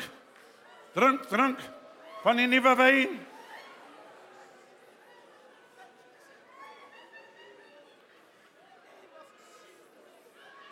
Some of you are too stuck up in your heads. You can't grab this with your head, you grab it with your heart. Your head, with all due respect, does not have the capacity. But your heart does. Your heart does.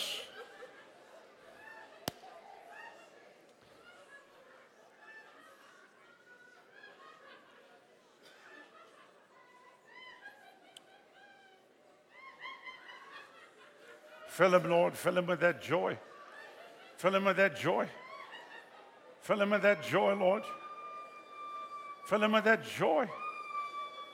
Fill him with that joy.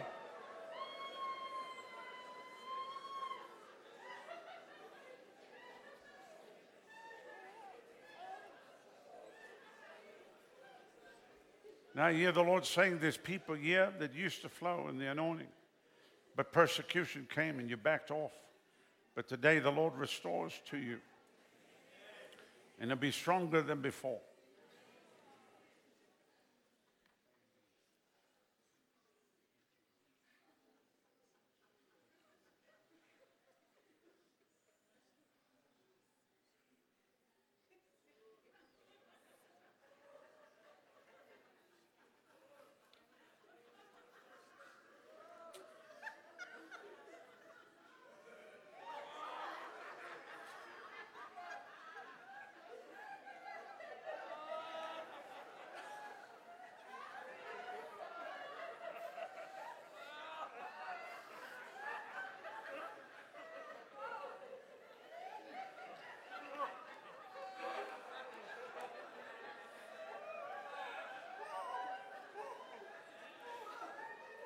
Can you bring him here? Bring him here. I need to ask you. Pick him up, bring him on the platform. I want to talk to him. Pick him up, bring him here. Stand him here. Where are you from? What do you do? Um, I'm working at merchandise. The Lord's anointing you for ministry. God's going to use you. That's His fire that's coming on you today.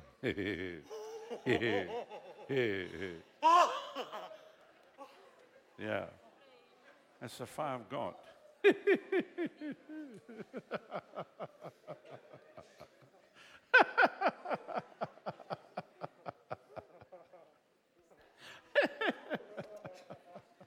That's the anointing of God on you. That's the anointing on, of the Holy Ghost on you, dear lady. Yeah. Yeah, that's anointing of the Holy Ghost on you. Hallelujah. Hallelujah. Hallelujah. Hallelujah. Thank you, Jesus. Thank you, Lord Jesus. Thank you, Lord Jesus. Thank you, Lord Jesus. How many felt the fire of God come on you? Come on, wave your hand at me. All right. So it's more than 120 here today. It's all going to translate differently for different ones because your assignment is different than mine. Are you with me? It's under the fire that God connects you with the heavens assignment. Now, listen to me. There's people here that things God spoke to you 20, 30 years ago that would come to pass. You haven't seen them come to pass, but they fold what's coming.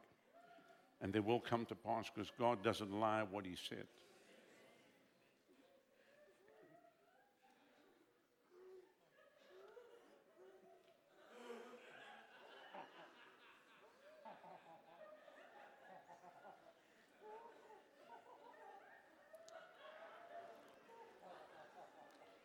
And to the DeVette family, everyone will carry a portion of what grandpa had and dad had. I'm telling you, it's not going to stop. It's going to flow like multiple rivers coming out of a stream.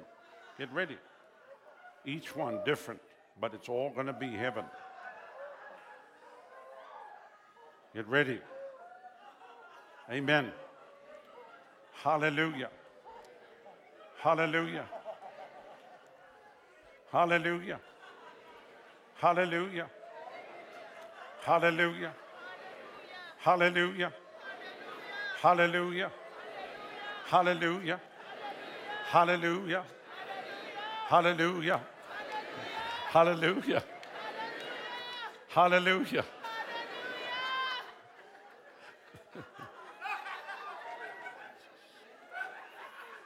Thank you, Jesus. Thank you, Jesus. All right, so that's the second thing. Now, number three, we're going to move to number three. I'm going to ask you if you can go back to your seat. Mind the body's on the floor. Go back to your seat.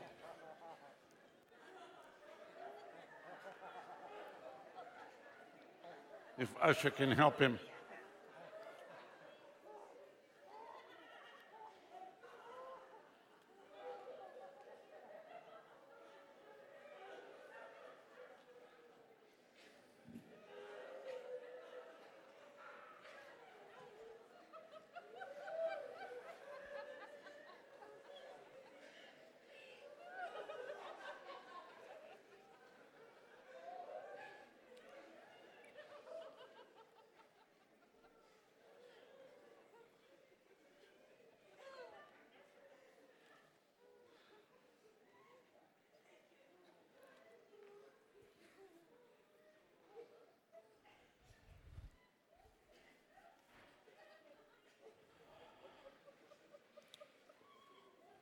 Everybody say souls.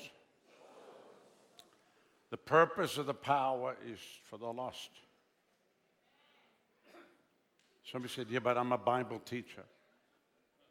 The purpose of the power is for the lost. Even if you teach the Bible, you need to win souls. Somebody said, Ik is een profeet. Ja, je is een profeet en wat je doet, je net eet. Listen. Even if you're a prophet, what good is your ministry if you're not winning souls? Don't, don't give me excuses.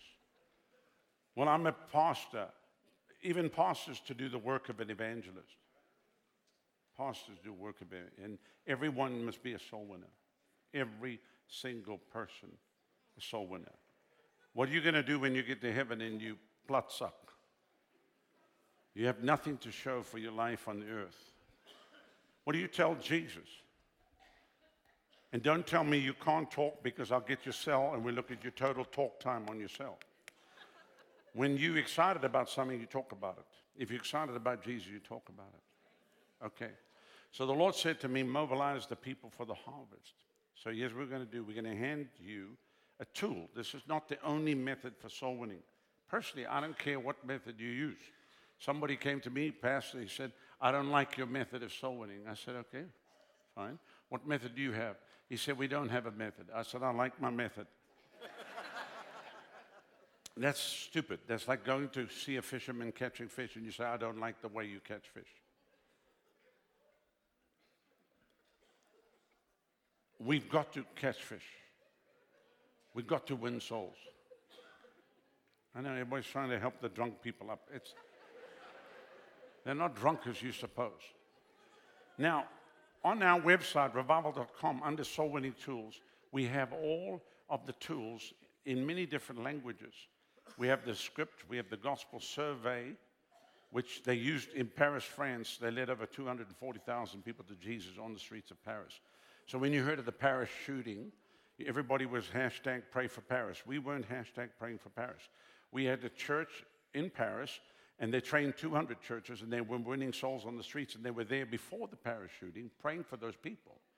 And they left. A half an hour later, the place was shot up. Some of those people went to heaven because people were winning souls. And the same thing all across Europe, in Finland, in Spain, in Holland. Right now, we've got soul winners everywhere in Europe. They're winning souls on the streets. They're leading people to Jesus.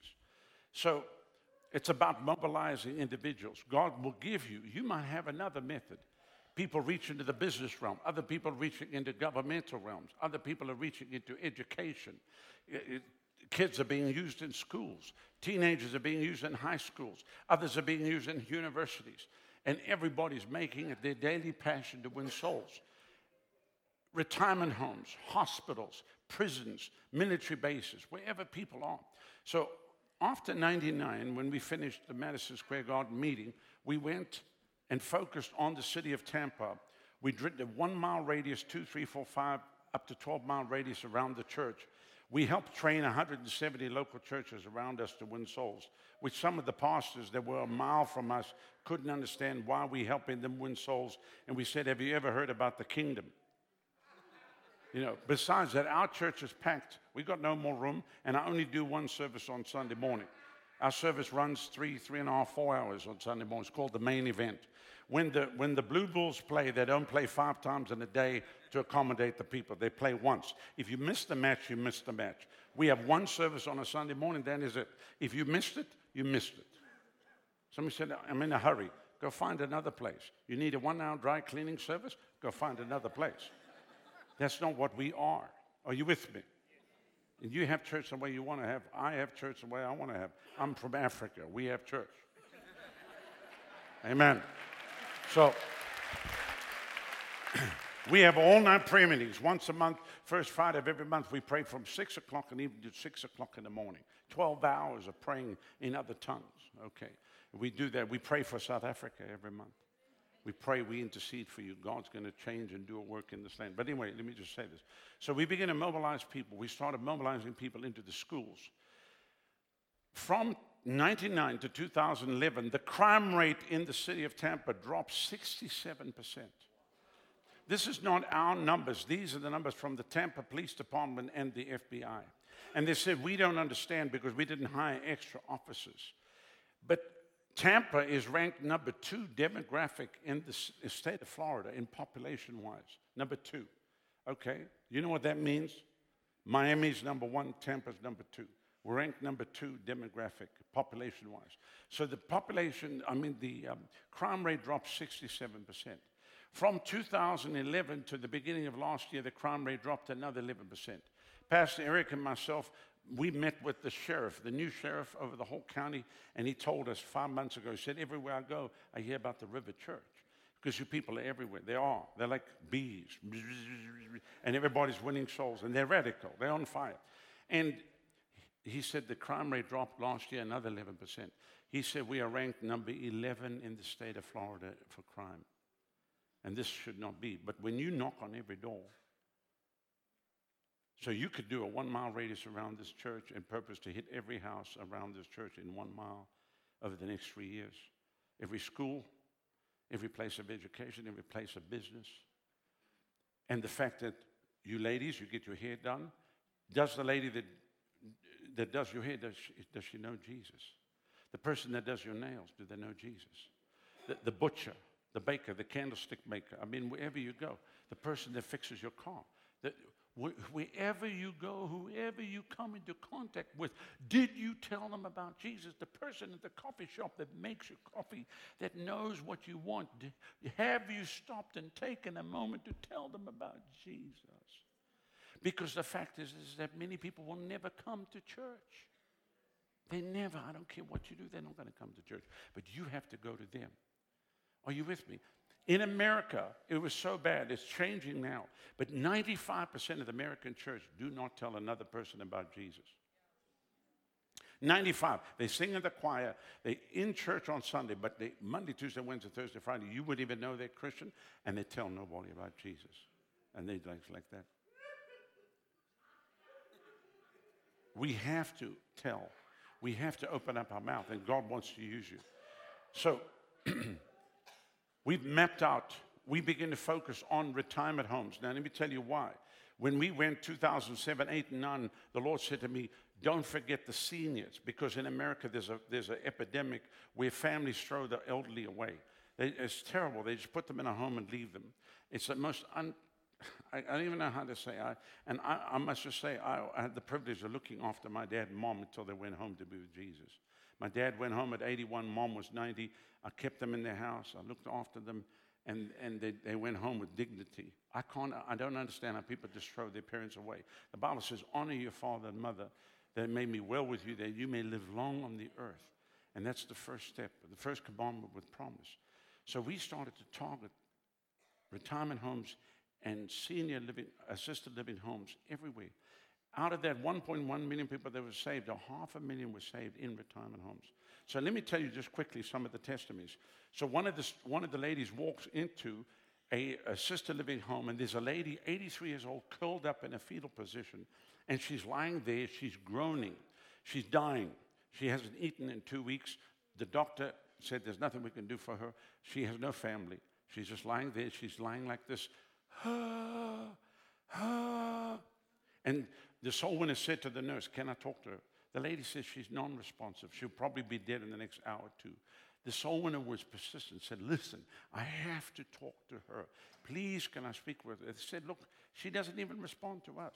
She's dying. Leave her. She said, No, I have to speak to her. So finally she acquiesced. Said, okay, go. She went in there. She shook the lady because we tell them, shake them and wake them. They're not sleeping because they're tired. They're dying.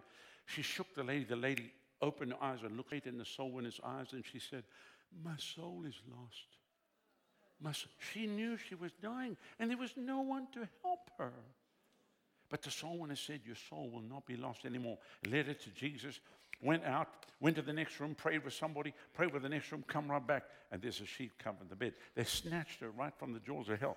I can just picture, yeah, I can just picture the demons that were assigned to this woman's life, that had been working on her for 83 years, that had come to collect her soul, and they show up back and there's nothing. They got no woman.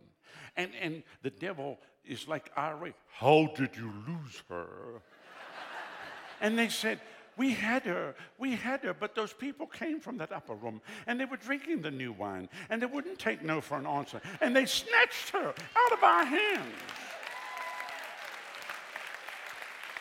We have so many testimonies that you can think I'll make stuff up. I'm not making it up. It's, it's the wildest stuff. Out of what 19 million plus souls, there's millions of testimonies that if you heard individuals testify, people that knock on doors, go, knock on the door and they stand. They won't leave the door. They just feel I need to stay in there. Three minutes later, the door opens. What do you want? Has anyone ever told you that God loves you? Has a great plan for your life? If you die today, where would you spend eternity? And the guy drops his head. He said, I was actually in the back room. I had a gun to my head, and I was saying, God, if you're real, if, if, if you are real, knock, knock, knock. And we got, that goes on and on. So there, there's I walked, me, I went into a retirement home and I saw a sign that said Alzheimer's unit. So I thought, I'm going to go in there. I want to see if I can reach somebody. Because, you know, when people have Alzheimer's, they don't even know who they are. And most people think, I don't know who I am. So I think I could reach those people. so I walk into this Alzheimer's unit. I was not ready for what happened. I was not ready for what happened. I walk in, and a little lady looked at me and she said, Frank. she said, Frank, my son, you've come to see me. And I was thinking, I'm going to say, No, I'm not Frank. I'm not your son, you know, because she thinks I'm her son. Uh, I'm in trouble. And I heard the Lord say, Today,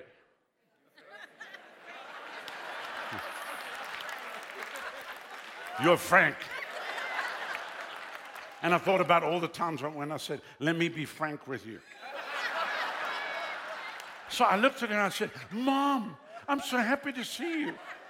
She flung her arms around me. She kissed me on the cheek and she snapped out of dementia. I talked with her. I prayed with her. She accepted Jesus. And then she went off into this, and I knew she'd flipped back over. And I walked out there. Now I will see her on the other side. Listen, there's people that you'll meet that'll be in a coma. Preach to them, talk to them, pray with them, lead them to Jesus. They can hear you. They can hear you. It's so imperative. Let's, let's win the lost at any cost. Let God use you. There's people that you're going to win to Jesus that no one else will ever lead to Jesus. How do you know that if you lead somebody to Jesus, that that person doesn't become the next person that shakes a whole realm? And it all come to your credit. And you get to heaven and you been. People don't know how God does his accounting. It's totally different to the way your accountant does your accounting. God operates differently. You could impact one person that impacts millions of people. And some of what you will see, you only get to heaven and realize what happened.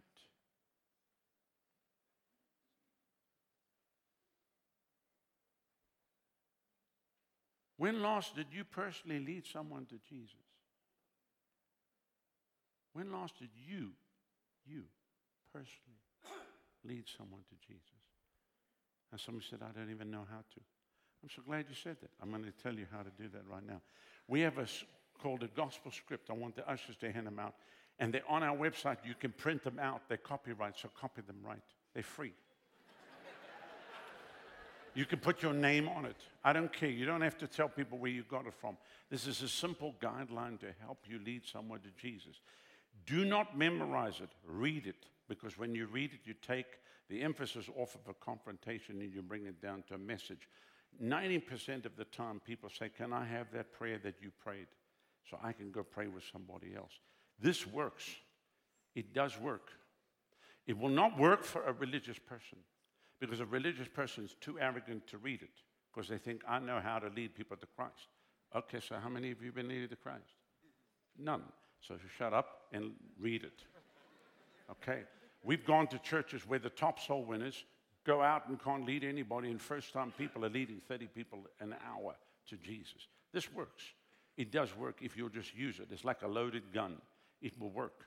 Now, let me say this. The first two questions, and Pastor Eric's to come stand here with me. Let me just say this. The first two questions, just look at me, listen to me carefully. You'll get to read it now. The first two questions Has anyone ever told you that God loves you and has a great plan for your life. And if you die today, we will spend eternity. Right at that juncture, a person can cut you off. And in your mind, you could think, I've been rejected and this is not real. But let me tell you, one of our soul winners walked up to a man at a bus stop, bus stop and he was dressed in a suit, had his briefcase, and she asked the questions, first two questions, and he froze and the blood drained from his face. He said, Yes, two days ago, someone asked me the question and I cussed them out and swore at them and said, Get away from me. But he said, I've not been able to sleep for two nights. And I'm very concerned about my soul. And then she led him to the Lord. So the person two days before probably left there going, I'm a total failure. I can't lead anybody to Jesus. But she actually was under the anointing and she sapped him and she tagged him, and then the Lord worked him over for two nights. He, you know, you're, are you with me? So don't underestimate the power of the Holy Spirit. And it's so simple. It's so simple. And I believe coming out of this morning service is going to be hundreds of thousands of people that are going to be saved because of you. Because of you. I thought I'd get a bit more response.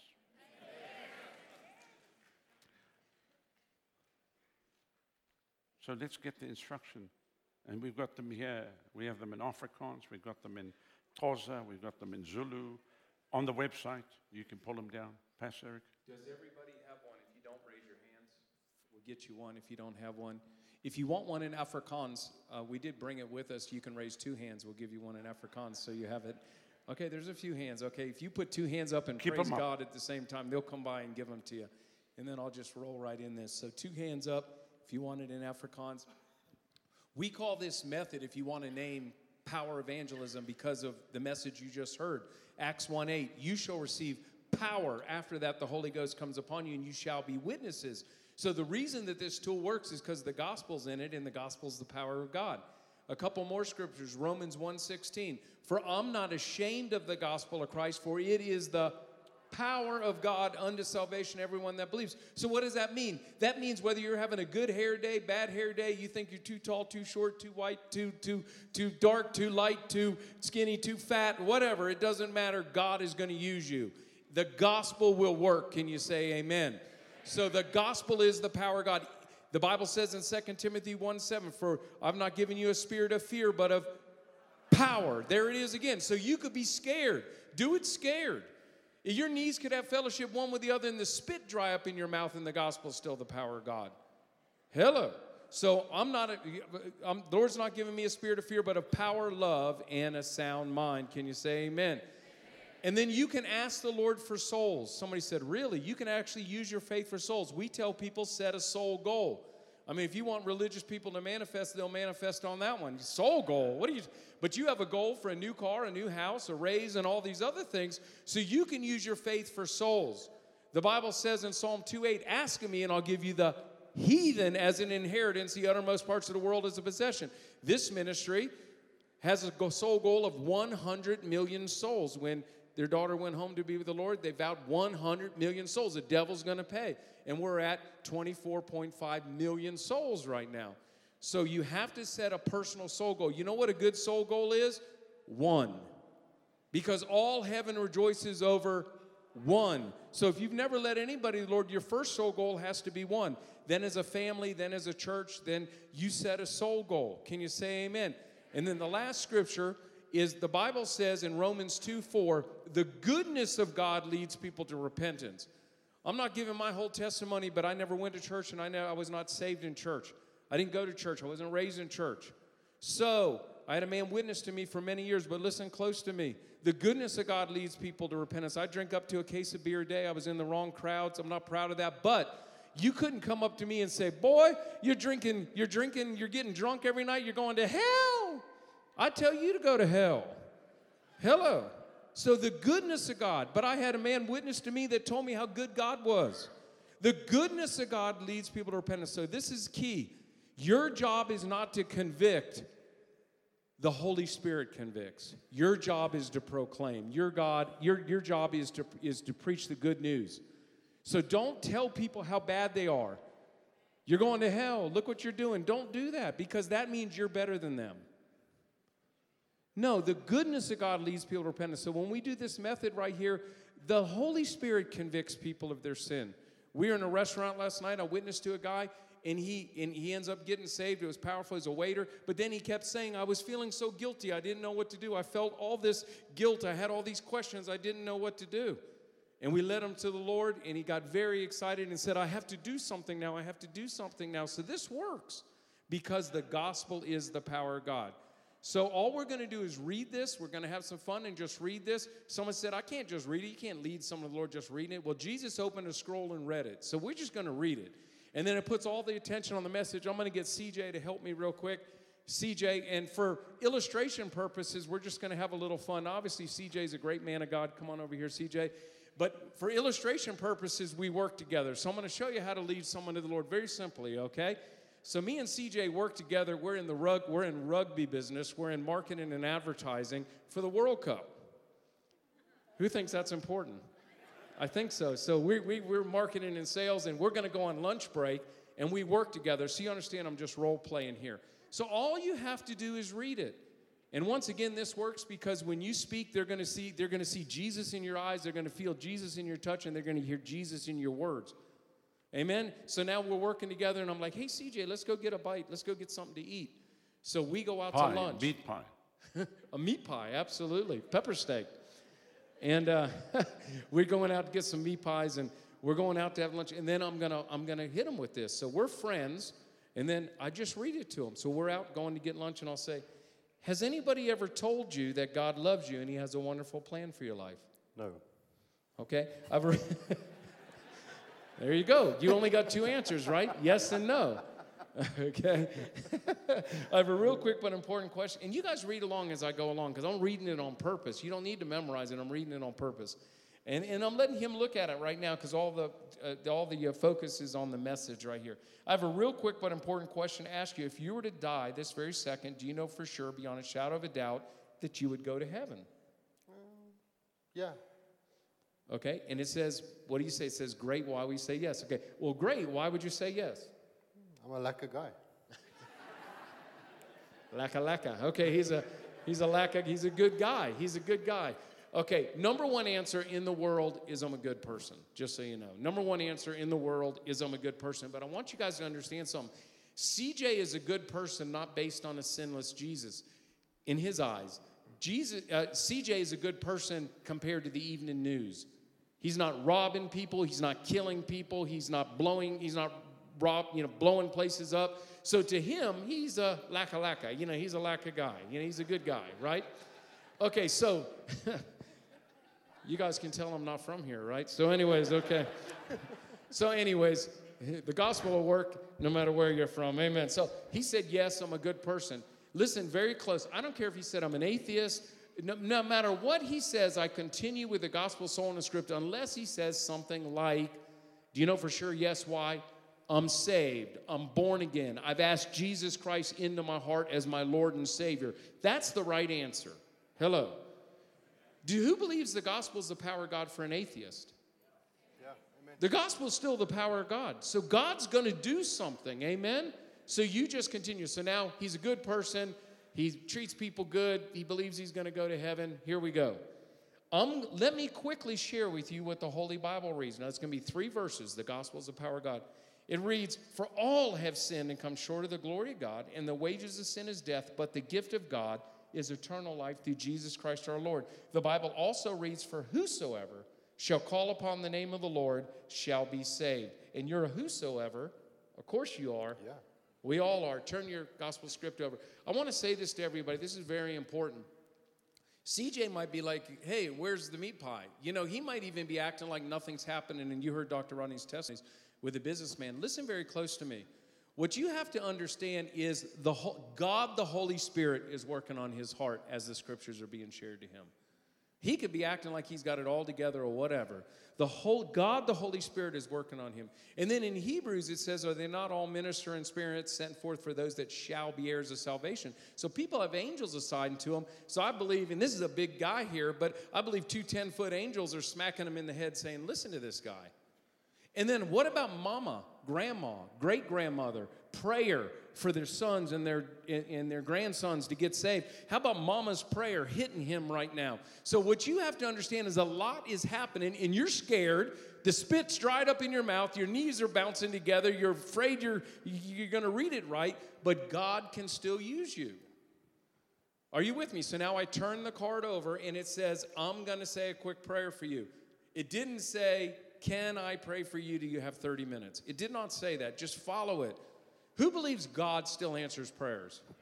Well, listen close to the prayer, and we're going to believe God's going to answer it, okay?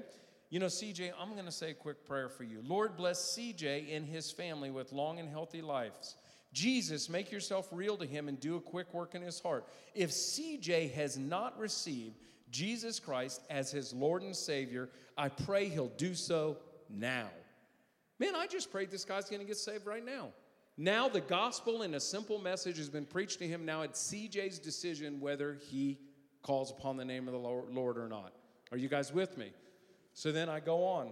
I say, CJ, If you would like to receive the gift that God has for you today, say this after me with your heart and your lips out loud. Say, Dear Lord Jesus, Dear Lord Jesus, come into my heart. come into my heart. Forgive me of my sin. Forgive me of my sin. Wash me. Wash me. Cleanse me. Cleanse me. Set me free, Jesus. Set me free, Jesus. Thank you that you died for me. Thank you that you died for me. I believe that you're risen from the dead I believe that you're risen from the dead and that you're coming back again for me. and that you're coming back again for me. Fill me Fill me with the Holy Spirit. with the Holy Spirit. Give me a passion Give me a passion for the lost, for the lost, a hunger, a hunger for the things of God, for the things of God, and a holy boldness and a holy boldness to preach the gospel, to preach the gospel of Jesus of Christ. Jesus Christ. I'm saved. I'm saved. I'm born again. I'm born again. I'm forgiven. I'm forgiven. and I'm on my way to heaven I'm on my way to heaven because I have Jesus because I have Jesus in my heart. in my heart.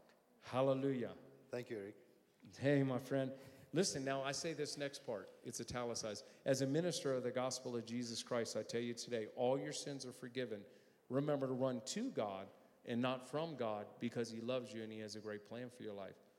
And then, listen, I know this was quick. If you can spend an hour with a person, spend an hour with a person. If you got three minutes, you got three minutes. But we have a relationship because we work together. You guys understand that? So now I'm going to go to the next step. Listen, man, the Lord's really put you on my heart. I know you're a tough guy and everything, but God's really got your number. And I go to a church right here, Choose Life Church.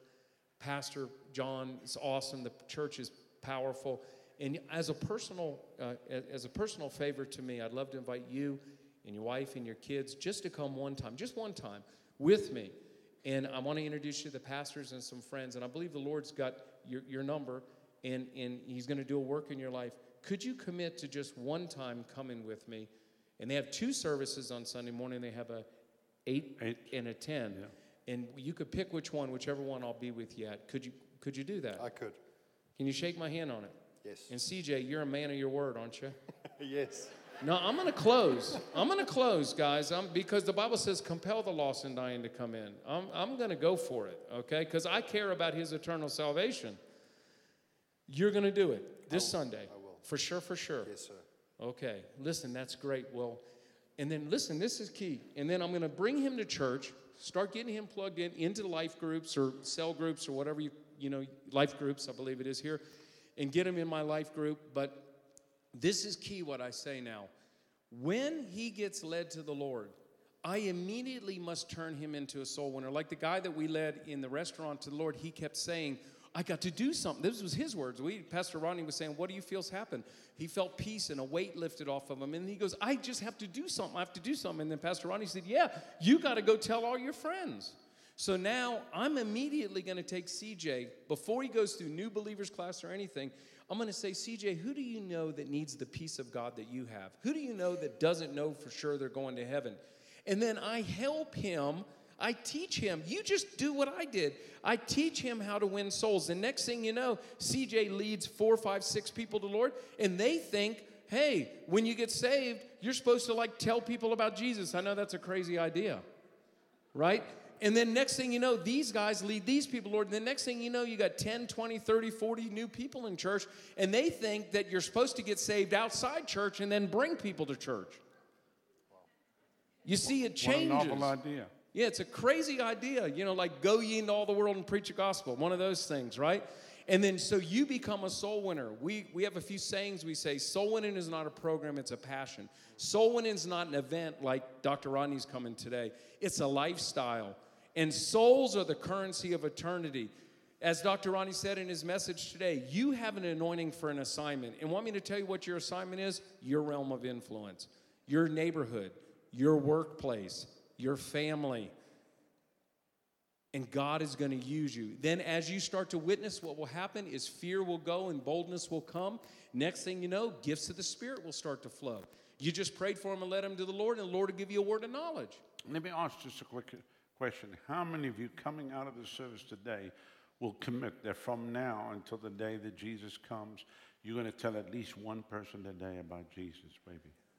Come on. And you watch what God's going to do.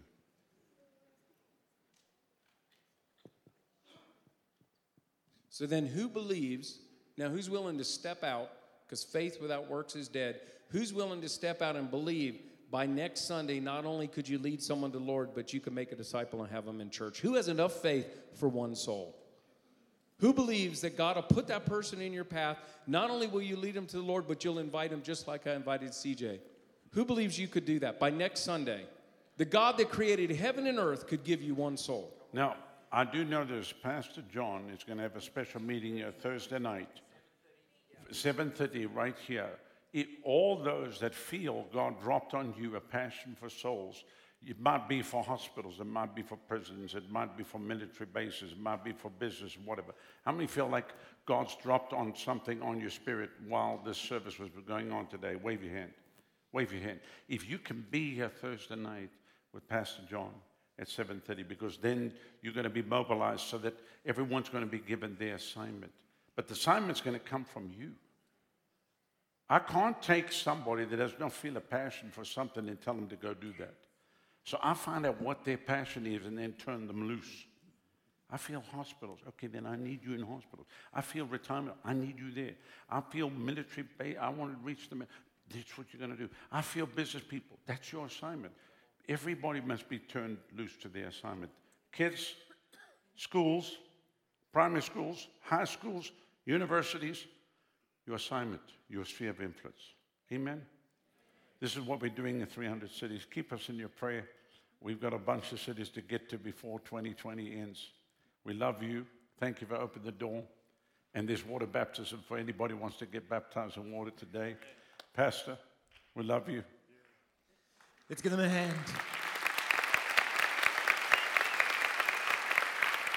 God bless you and have a wonderful afternoon. If you want to be baptized, you can go through to the Baobab Hall. They're going to be doing baptisms in 20 minutes. God bless you and uh, don't forget, reach that soul. God bless.